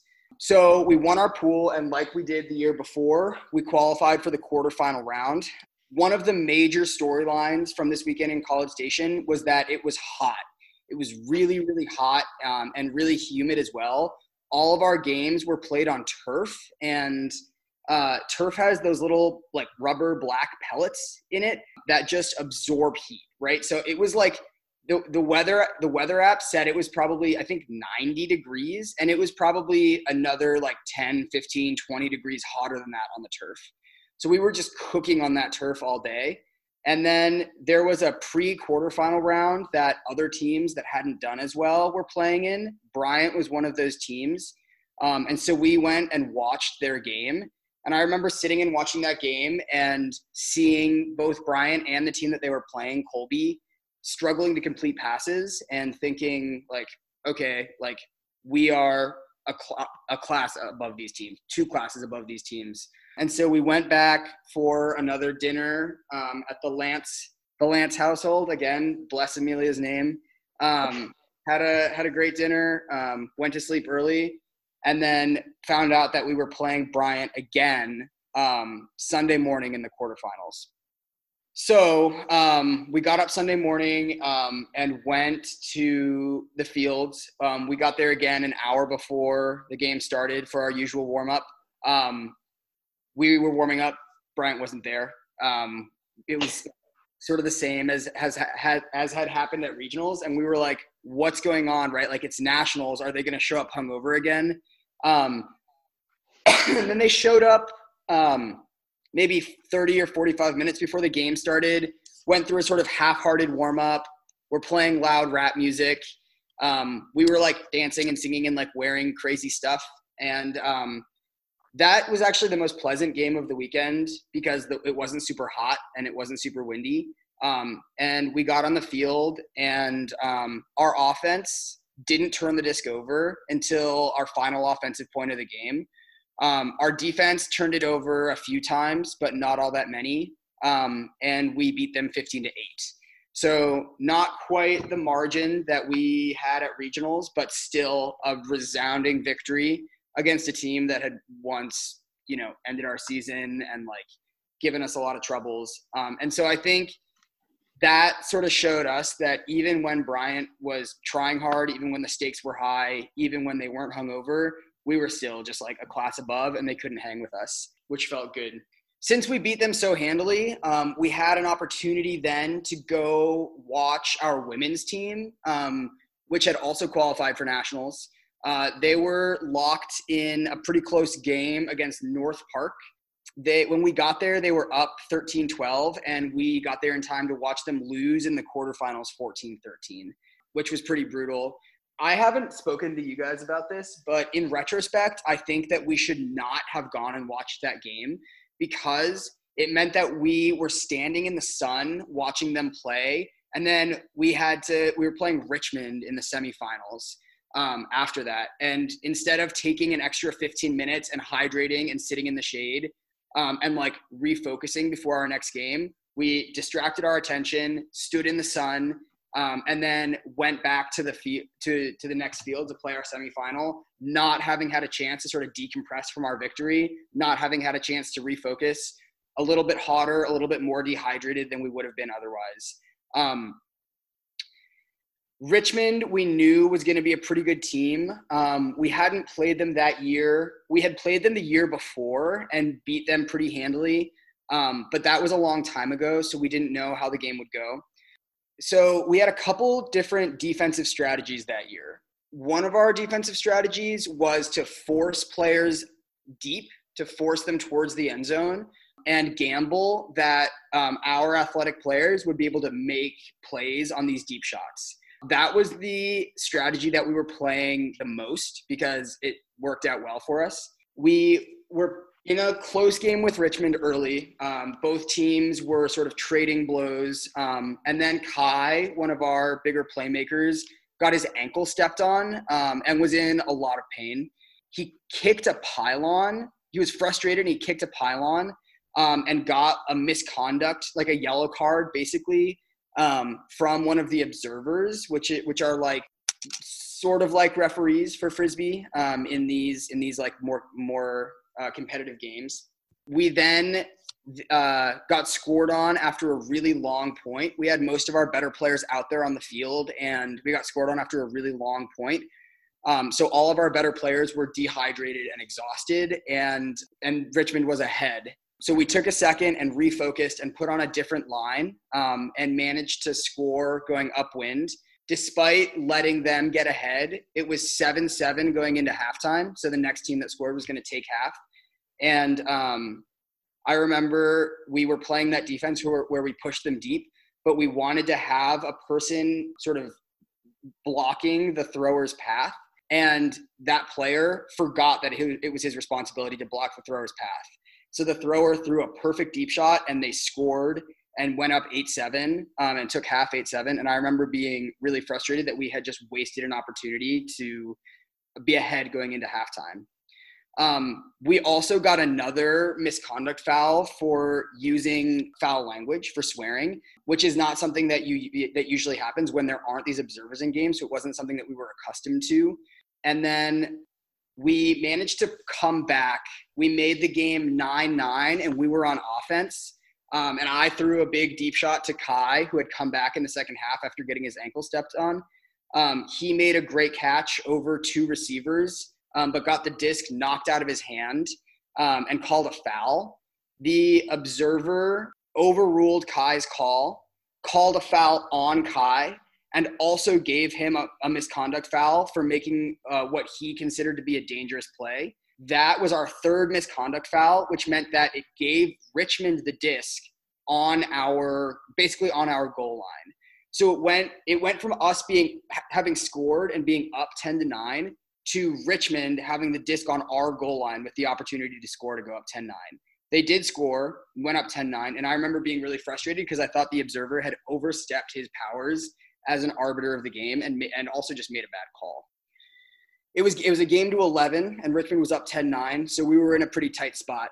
Um, one thing one thing to add just with all this drama going on just remember it's like a million degrees and like we've now played like four games that weekend and like heart rates are pumping we're all sweating we're all dying. I've never been so stressed in my entire life as what dylan's about to talk about. Yeah this was this was definitely nerve wracking this was the first time Alex has talked about this before. This was the first time it really felt like we could lose. And it sucked because it felt like it it felt like it was sort of out of our control. It felt like the game had been taken from us by like these quasi referees. It also felt like we hadn't played that well and had made some mental mistakes that let Richmond get ahead. So that was like frustrating. And now we had our backs to the wall um, and we didn't know what to do. So we got out there on offense again. I threw a deep shot to Asher. Um, who didn't quite come down with it. So Richmond had the disc and a chance to score to go up to go up 11-9 and win the game. They went to swing the disc to the middle and it it popped up over the head of their intended receiver and I was able to catch it uh, in their end zone to score, which it's made like an immediate pick six. It, it's one of the coolest plays in frisbee. Which made the score 10-10. We were then it was universe point, like Asher was saying. Um, and they were on offense, so they had the advantage. Also, we were going upwind. So we came out with the same defensive strategy as we had had in the last point, um, where we uh, were pushing their defenders deep, deep, challenging them to make a good throw. Um, and their thrower immediately sent it deep. But this time we had a help defender um, sort of playing free safety. So we were able to get the disc. Um, we threw a few passes, and then one of our handlers, Ian, who Alex has mentioned, cramped. Um, and so one of you're allowed to sub a player in when um, when one of your players is injured. Uh, so I came on the field. We threw a few more passes, and then um, one of our handlers, one of our throwers, Zach, threw an absolute moonshot, like hot, like high floaty pretty garbage throw um, to uh, one of our receivers. Um, and then Kai, who had hurt himself early in the game and was not the intended rece- receiver, came over the top. Randy Moss like snagged it um, and flipped it into another player. Um, and we won 11 10. And it, it, like, I'm getting goosebumps right now just like talking about it. It was like the most insane moment that I've ever experienced on a field. And I've played a lot of Frisbee. Um, it, it sent us to the finals, which had been our goal the whole time. Um, and we, you know, it really looked, really looked like we were going to lose. And it felt like, it, I don't know, it was an unbelievable feeling to, to come out on top and have an opportunity to, to continue our season for one more game. So in that second last point, when when you caught the disc, intercepted it, and scored all at the same time, what was the energy like on the field? How did the energy change? How did the team react to that moment? Well, so when we when I had thrown it to Asher and and we hadn't connected um, just a, a few seconds before, there was sort of a collective sort of intake of breath from all of our players and everyone on the everyone sort of everyone on the field because everyone knew that that turnover meant that Richmond had a chance to win, right? Like if they could just score one more time, that they would win. And so I remember diving for the disc and catching it um, and standing up and showing it to the observer so that he could see that I had caught it in the end zone and like like showing it to him and then like celebrating and like punting the disc and sort of blacking out um, and, like, running around a little bit because I was also afraid that we were going to lose. Um, and so like getting that disc back and scoring like felt great. But then it also meant, but then I also had to like refocus quickly because we had to score the next point, right? Like it didn't matter if Richmond scored the next, if, if that didn't matter if Richmond were to score the next point. So we quickly refocused and like processed how, like discussed our strategy for the next point. And one of my memories of this point is that the turnover happened really quickly. The Richmond guy just like sort of caught it, saw saw Cutter going deep and threw it. Right, like didn't think about it, didn't look. It sort of seemed like a like a glitch, and so so I don't know. I, I sort of feel feel lucky that we got the disc again on on that point. I also like cannot believe the throw that Zach made. It was just like like such such a crazy decision, such a crazy throw, and then so also just so crazy that it worked out for us because a receiver that wasn't his intended target made the catch of a lifetime going over like four people and then like flipped it in for us to win is like just bonkers. That's just yeah. And unfortunately, I, I I think that the semifinals weren't um, streamed were they? It wasn't it wasn't filmed? No, but that catch is on is on camera from a, a couple of different camera angles. That that catch and also my catch the point before is on camera. That someone filmed the last couple of points. So okay, but and finals was streamed though. The finals was streamed. Yes. One of the things that I I've been thinking about um, that is pretty crazy about this phase of the tournament is that like one game ends and then another game starts and there's like a 10 minute gap between games right like you don't have any time to like like rehydrate or like refocus or anything you need to just like jump right into the next game which is why i feel like we should we would have been better served to take the time before the semifinals to like like reset rather than going and doing something else but that's neither here nor there so we like walked over to the field that the finals were going to be on and i remember I, as soon as I stepped onto the the USA Ultimate coordinator of the tournament came up to me and was like, "I need to talk to you," and I was like, "Okay, like what's this gonna be?" And he was like, "No sexual cheers, no stripping. Everyone needs to be wearing exactly the same uniform. That kid with the tighty whities over there needs to take them off." And I was like, "Okay, man. Like, listen, like whatever you say, sure. Like we'll live with it."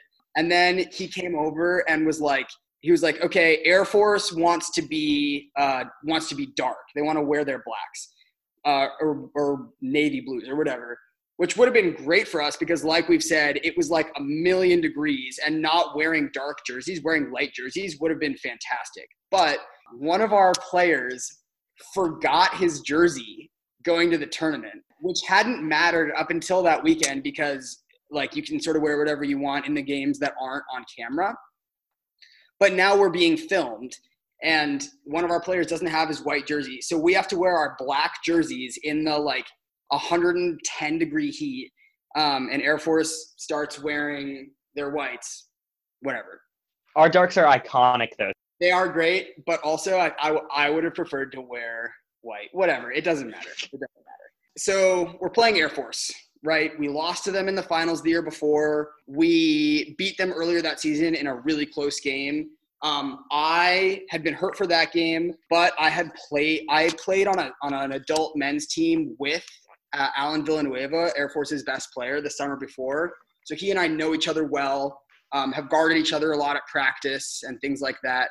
Um, so like, there's a lot of like, there's a lot of history between these two teams at this point, right? We both know each other pretty well. We know what they want to do specifically we know that we knew going into that game that they had two players that they wanted to have the disc a lot alan villanueva and another guy noah chunmoy um, were their two best throwers and so our game plan in that game was that we were gonna basically try to get Alan to throw the disc to someone else get, the, get their best players to throw the disc to someone else and then push their other players away from the disc and challenge their less talented players to beat us right? We were betting that if we if we limited Alan Villanueva and Noah Chun Moy, that we would be able to win that game. We started the game by scoring on defense, which is called a break. We went up 2-1 before they quickly hit back a couple of times and went up 4 to 2. Then we hit back and tied the game at 4-4. and our game plan was working. They were turning the disc over a lot. But then at 4-4, both teams sort of settled in. It went from 4 4 to 8 7 halftime, and neither team's defense scored a single time. Um, this guy on Air Force, Ted Jancher, um, who was not really on our radar, was just like playing out of his mind, shooting from the hip and dropping dime after dime after dime, which was like not something we had gambled on, right? Like we had assumed that if Alan Villanueva was not throwing the disc, that we would be generating turnovers. And then this guy, this guy Ted, is just just just throwing absolute missile strikes down the field, and we like are confused about what's happening. So at halftime, we decided to switch up our defensive strategy. Um, we decided that instead of pushing them deep, we were going to push them uh, back towards the disc and deny them the easy deep shots. Initially, it wasn't working. Still, neither team's defense could score until 10 10. So there were 12 points in a row where the offense scored, which is a lot, right? And then finally, they started to crack I think their top end talent was less deep than ours was. And so they were getting tired and starting to cramp in this unbelievable heat. And we were able to, to break them three times in a row to go up 13 to 10, which should have been 14 to 10, but one of their players made some made some pretty questionable travel calls. And so they scored to make it 13 11. Then they hit us back, made some more questionable travel calls, and ended up going up 14, or excuse me, not going up, but they scored to make it 13 to 12. Um, and then we really had to slog through our next offensive point, but we punched it in um, and made it 14 to 12 in, in a game to 15. So we figured if they were to if they were to score their offensive point, then that we would then have two more chances to win it, right? 14 13 and 14 14. And so we put on a line without some of our better players, um, thinking that we would be able to sort of uh, rest them a little bit to win on the next point. We got a turnover and then turned it over again, and then got another turnover. Um, and one of our players threw a big shot up to Asher, who missed it, uh, but one of our players was following the play, caught the disc, uh, and then flipped it into another one of our players. Uh, neither of whom were like really high on our rot- rotations, but they were fresh and on the field. And that is like because we were a deeper team and a, a more top to bottom talented team than Air Force was that was the difference in the game. So we scored that point and and won and won the title. Who were those? Who were those two players? The one that read the play and caught it, and then the one that he dished it to in the end zone. Yeah, so it was uh, Bijar who was the kid that had spiked it outside of the end zone. Um, it was Hugh Jass, if you will. Um, got it outside of the end zone, um, and then he flipped it into Van Lunsgaard, who Alex was talking a little bit about earlier. And there's a, a phenomenal picture of Alec of uh, Asher holding Van like by the neck, kind of, um, and Van holding up the disc right after he scored to win. Um, that also that moment also gives me goosebumps. Um, that is it was such a like cathartic moment and like validating of all the work that we put in and the culture that we had built and like everything that we've discussed so far in this in this call. And i don't know i'm really proud of that moment um, because it wasn't like these like these players that have you know played at the international level and like have played for a long time and like get stuff written about them or whatever like that wasn't what the team was all year and that wasn't how the game ended. It was these players that were further down on our depth chart making big plays to to carry us to the top it's funny if you go back and the the whole game's on YouTube, and if you go back to the moment that we won, the commentator's like quiet for a little bit, and he's like, "Well, well that's that was anticlimactic." it did not feel like it. It did not feel like it. Oh man. It was. I mean, it was a climax.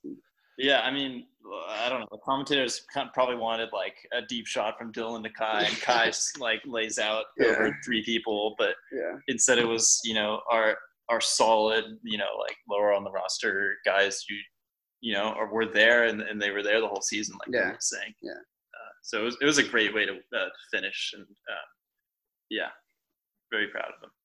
Sounds like an awesome end to a, uh, an amazing journey. It was. Yeah. It was, um, it was, it was unbelievable. It was really, really amazing.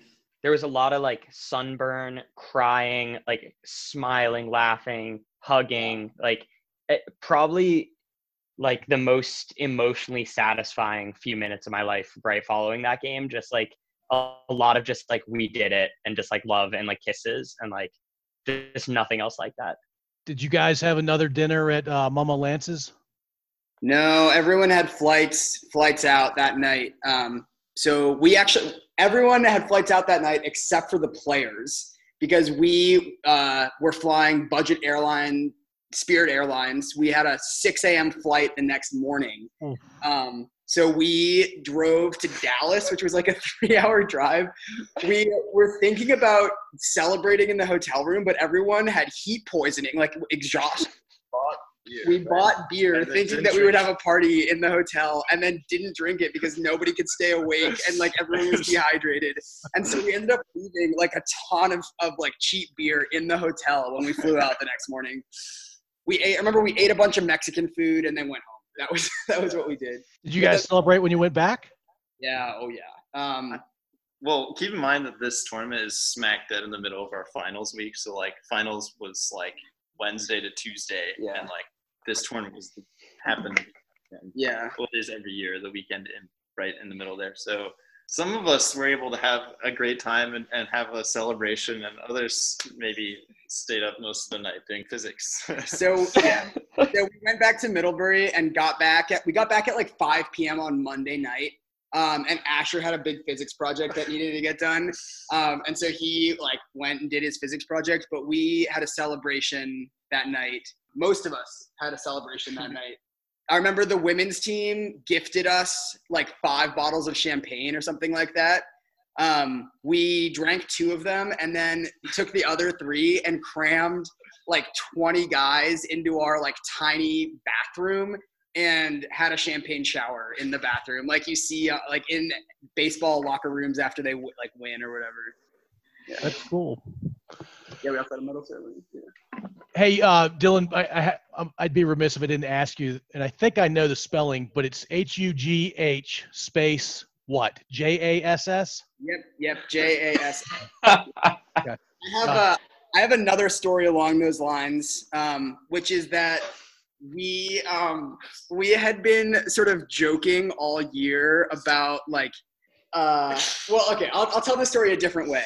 Um, I, I our jersey manufacturers were doing a, a, profile on us before we went to nationals and they emailed me and asked me um, like a series of questions which i responded to one of the questions was what is your team mantra or ethos And so I uh, told them that our team mantra or ethos was love, intellect, grit, maturation, and accomplish. Which, uh, if you if you take the first letter of each of those, uh, spells ligma. so I, uh, yeah, they so they printed in their article that Middlebury's mantra is. it's, it's there. Like It's you, still can online. find the article. yeah, yeah. Ligma. oh my gosh. No, it, it sounds like you guys left a, uh, a an awesome team. I mean, th- losing you guys obviously was going to hurt the team going into the 2020 season, but it sounded like they were set up to uh, have a really good season this year. Talk about the uh, the team you guys left behind and uh, and how this pandemic has affected everybody. Um, I can start there because I was so I, I graduated actually this past February um, because I started in February. So I was here this past fall a little bit of the vibe of the team. Um, I think it's hard for any team to win a national championship and then come back and try and do it again. Um, and there was definitely that nervousness in the air. Um, but I think uh, you know the, the team lost a, couple, uh, like a few good players, um, but they still have a lot of talent. Particularly the underclassmen um, are, you know, the year that we won nationals were phenomenal compared to uh, like any other team probably.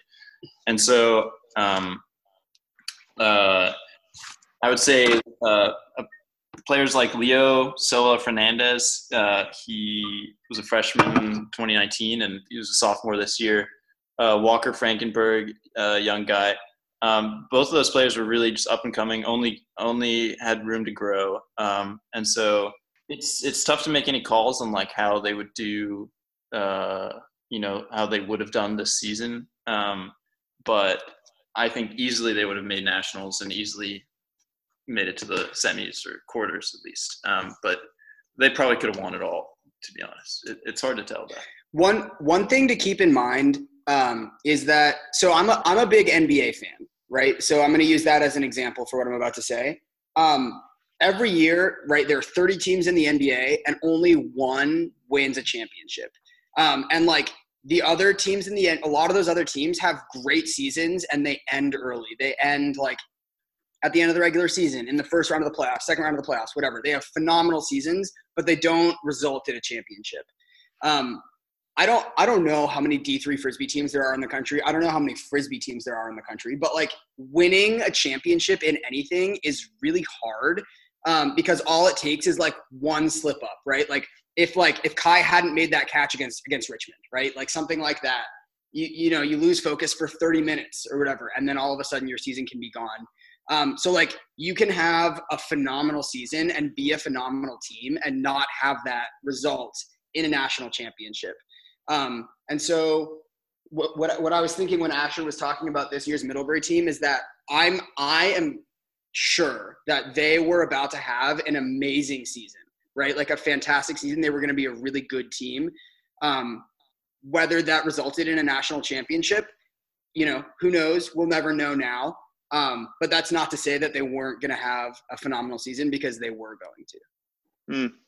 And something I'd like to add also to give more credit to Dylan is that uh, uh, Dylan's like last year was a, well, he's a very experienced player with lots of frisbee knowledge, lots of like understanding of how the game works, and you know just a generally smart dude. And I think that I think losing Dylan as a coaching presence uh, was probably the toughest loss from last year to this year. I, I think that that was one thing that this team had to reconcile with and will have to reconcile with next year. Uh, who's going to take up like a more coaching tactical role? Yeah, it's really it's really tough for all the uh, especially the seniors. Um, I mean, everybody's losing basically a season of team growth and team bonding, but the, the, those that would have had um, a senior year this year um, aren't aren't really getting it, and that's not just happening in frisbee; it's happening all over you know the country. Everybody who happens to be graduating in 2020. Are there any seniors that are graduating this year that aren't getting that last season that you guys want to shout out that aren't aren't going to be able to play? Yeah, so I guess I'll start. Um, there, are, I think, are there four seniors this year? Does that sound right, guys? Yeah. Um, so two of them are are guys that have given a lot to the team. Um, Edward and Aiden, who Alex mentioned earlier, really important parts of the team. Um, they're both graduating, and they, you know, they will be missed. Um, they, like I said, gave a lot to the team, both on and off the field, and spent a lot of time with the team, and sort of like are goofy and quirky and lovable and um, you know amazing guys, and it'll be tough for the team to lose them. Um, Zach and Kai were the two uh, seniors, senior captains this year, I should say. Um, Kai is actually planning on taking the fall off, so he'll be back in the spring, um, and he will play. Assuming that frisbee season happens next spring, he will be playing on the Middlebury Pranksters in the spring. Um, Zach Levitt um, may also be doing that. What? It is he doesn't know yet. It's it's sort of for him. It's contingent on whether school is online or in person in the fall. Mm. Um, if it's online, then he would take the semester off so that he could finish up in person in the spring. Um, so, yeah. I think there's also Magnus uh, as another senior, and I, I would assume that he has missed his his chance at a, at a last college frisbee season. I, I assume he's not coming back to to do more, but he also an incredible part of the culture and like an incredible guy. And I, I guess just like putting it in perspective, like when I heard that college frisbee wouldn't happen this year, like great from a public health perspective, but like I was devastated for my teammates and former teammates and, and friends. Like like I've I think I've said like this was one of the most emotional and amazing experiences of my life that the 2019 like postseason and whole whole season and for my friends to not get that for themselves like their senior year and for just the the whole 2020 team to not you know to sort of everything get cut off before it had even started.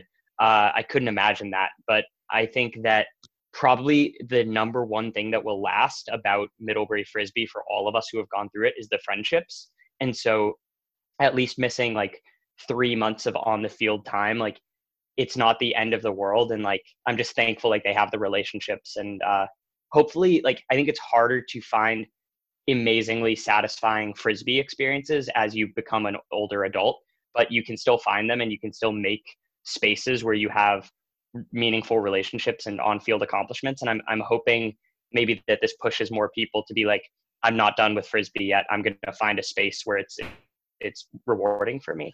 Mm. Yeah, speaking a little bit more to what Alex was saying about the friendships aspect, I know that the team sort of, I mean, they feel like they got ripped off out of like, you know, three months together. Um, and as a result, they've been doing like Zoom calls and setting up like team hangouts um, and stuff like that. Like they've been staying in touch and doing like the Zoom calls, as you would imagine, are like crazy, like people doing crazy stuff and like, like changing their Asher and I were on one, and the whole Zoom call was people taking screenshots of other people and making it their Zoom hmm. background. so it like it'd be like me, Asher, like Daniel, Paul, Alex, like all around and floating around in the screen. Yeah. It was just like ridiculous, right? And like it was, it was great to like talk to those people and also see that they're just like still hanging out and doing goofy stuff together, even though and like creating those relationships and enjoying those relationships, even though they can't be together in person. Yeah, it sounds like they're making the most of it. Yeah, it, it's it's cool that they get to uh, be together, and obviously we can't uh, unwind history, but it, it's a bummer that they couldn't play this season. Here's the hope in 2021 uh, pulls another uh, national championship to uh, Middlebury. Thank you. Woo woo. yeah. So uh, there's a question that uh, there are a couple more things before we wrap this up. There's a question that Paul and I like to ask all our guests, and we would be remiss if we didn't ask you guys, as is tradition. So um, we'll just go through each one of you. It's a pretty short question. Uh, it's basically pretty much at your current point in life, or let's say 25 years old, give or take a couple of years. Would you rather sign up for the military or take a crack at kickstarting a career in stand-up comedy for six months? How long do you have to be in the military? All right, so the parameters that we put on it is is four years of service, and it may include a deployment, but it may not. You know, you accept that risk when you sign up. Hey Asher, if you if you've ever met uh, Daniel's friend Sarah Wall, she found a loophole in this question. Oh, I listened to that podcast actually. Yeah. Well, regardless, I think of stipulations, I'm just going to send the stand up comedy career because I'm at a point in my life where that's not that far from like what, like, I don't know. There's not a lot of direction right now, and uh, the military is not my direction. So I would love to just go try to stand on a stage and entertain people and have that be the plan. I'm down. I think that you'd actually be really good at it, 40. I think you're eloquent and you speak well and you have a, a dry sense of humor that's like pretty like cleverly hidden. So I think I think it would be great if you gave it a shot. Oh, thanks, man. Yeah, and if I don't do that, then I'll just go join the military. So it's win-win. I, I'm gonna have to also go with the uh, the stand-up comedy um, route. I, I think that uh, this question maybe gets into some tricky areas about like the you know the military industrial complex and, and whether like, I want to be an active supporter of that. Uh, I mean, you're asking a, a bunch of kids, college kids, you went to liberal Northeast college. Um, I, I, yeah. So, and I, I do. I listened to Daniel's question, uh, answer to this question. So, I like. I guess I'm cheating a little bit, but my sort of answer is very similar to uh, his in the in the sense that I, I like the idea of putting myself out there and um, uh, doing something that's very uncomfortable and out of my comfort zone till for the sake of doing that and and just getting better at like not being comfortable and and dealing with that. Yeah. I uh to be honest don't like the idea of doing either very much. Um but i think that um the risk of being deployed and then getting shot and killed is not one that i'm willing to take so i'm going to go with stand-up comedy also. Boom three comedians. Yeah Great. Yeah, I think if I had to bet, uh, I would have bet on on all three of you saying that. Actually, Dylan, I could have seen either way, but the other, I, yeah, because I think Dylan, I think you'd get a kick out of like uh, upper management in the army. You know, making things work. That sounds nice. Maybe I'll reconsider if I can hide behind the lines and just boss people around. I, I, had some preconceived notions coming into this uh, call and asked Daniel, do we even need to ask the question? Yeah. Oh man, well we have to, and uh, I mean I think it's great because neither option is really super um, appealing to a lot of people. So it kind of forces you to think about you know wh- which is the the route that you'd rather take. Um, cool. So let's close with uh, and Alex or Forty, you already alluded to this, but let's close with where you all are headed in life, where you are right now. You've all graduated now, career, more school, your future, uh, anything of that sort. Um, I am living in Philadelphia. I uh, moved here about a year ago, like after after I graduated college, to work as a psychology research coordinator at Drexel University, and I stayed there about eight months, uh, and I, I moved on from that position like right before the pandemic kind of got underway, and so that experience kind of taught me that I, I didn't want to be in an environment like that right now, like a research environment um, a sort of academic psychology environment.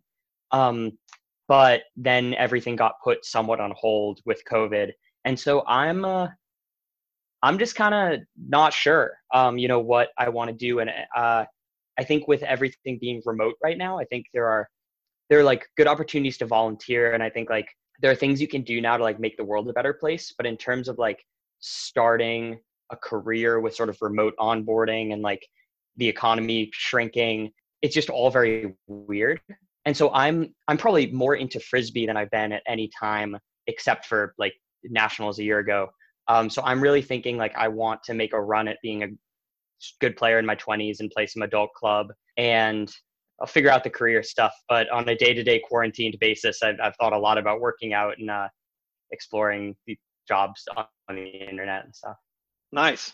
Um, yeah, yeah. I think yeah, you've caught us all kind of in a weird time in our lives in this like COVID thing. Um, uh, me personally, I so I graduated this February, as I said. I was a physics major, and uh, I took some time off and did a road trip for about two months, just uh, alone in a car, driving between you know people I knew in different parts of the West, uh, seeing a lot of cool sights and now I'm shooting out job applications left and right. Uh, hopefully, intending to do something related to physics, but I also uh, am interested in, com- in computer science, uh, so looking at software development jobs. And then a little longer term goal is to end up at phys- physics grad school somewhere doing a, a PhD program. So if anyone's listening to this who wants to hire someone with specialties in quantum computing, I'm I'm all I'm your guy. I, I'm good at physics and computer science. I'm keeping my ear to the ground for you, dude. I, I promise. what? I'm Sorry. keeping my I'm keeping my ear to the ground. Thank you. Uh, I'll let you know as soon as I hear anything. Dylan, what's up? Yeah, so my position is, I guess, a little bit more stable than these guys. Um, I graduated when Alex graduated in May. Um, I was applying to law schools. I have committed to the University of Chicago's law school. I was initially going to start in like September, like I guess seven months ago. Yeah, last year, last fall. But I, at the last minute, decided not to do that um, and just to take a year off um, and like travel a little bit um, and explore a little bit before I started my next um, big chunk of school. Um, so I um, worked some odd jobs, um, traveled a little bit in the summer. I was in New Zealand for a month and a half um, in like February, and I'm scheduled to start law school in September. Hopefully in person in Chicago, and if not, I guess um I'll be getting really familiar with the Zoom software. and what kind of law uh, are you interested in? Um, I am interested in doing public interest, specifically criminal law. Um, so there um, are a number of uh, really phenomenal books on the subject, but um, the one that I'll recommend that made me think most seriously about doing this is called Just Mercy. It's a book by Bryan Stevenson. Um, if you haven't read it, you should read it. It's phenomenal, even if you're not interested in the law.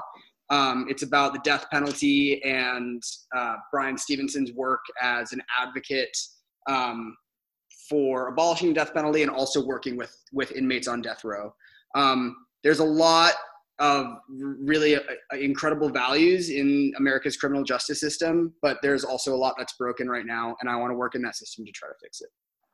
That's very admirable, man. And we'll take that recommendation. I actually wrote it down, and I'm uh, borderline illiterate. Hey guys, th- it was great talking to you tonight. We uh, loved hearing your story. A- Amazing, fun, uh, awesome journey you guys uh, were on for a couple of seasons. So uh, thanks for uh, spending time with us, and thanks for sharing that story. Thanks yeah, so thanks so much, you guys.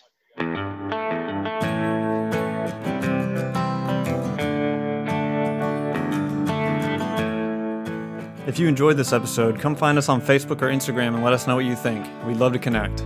Thanks for listening.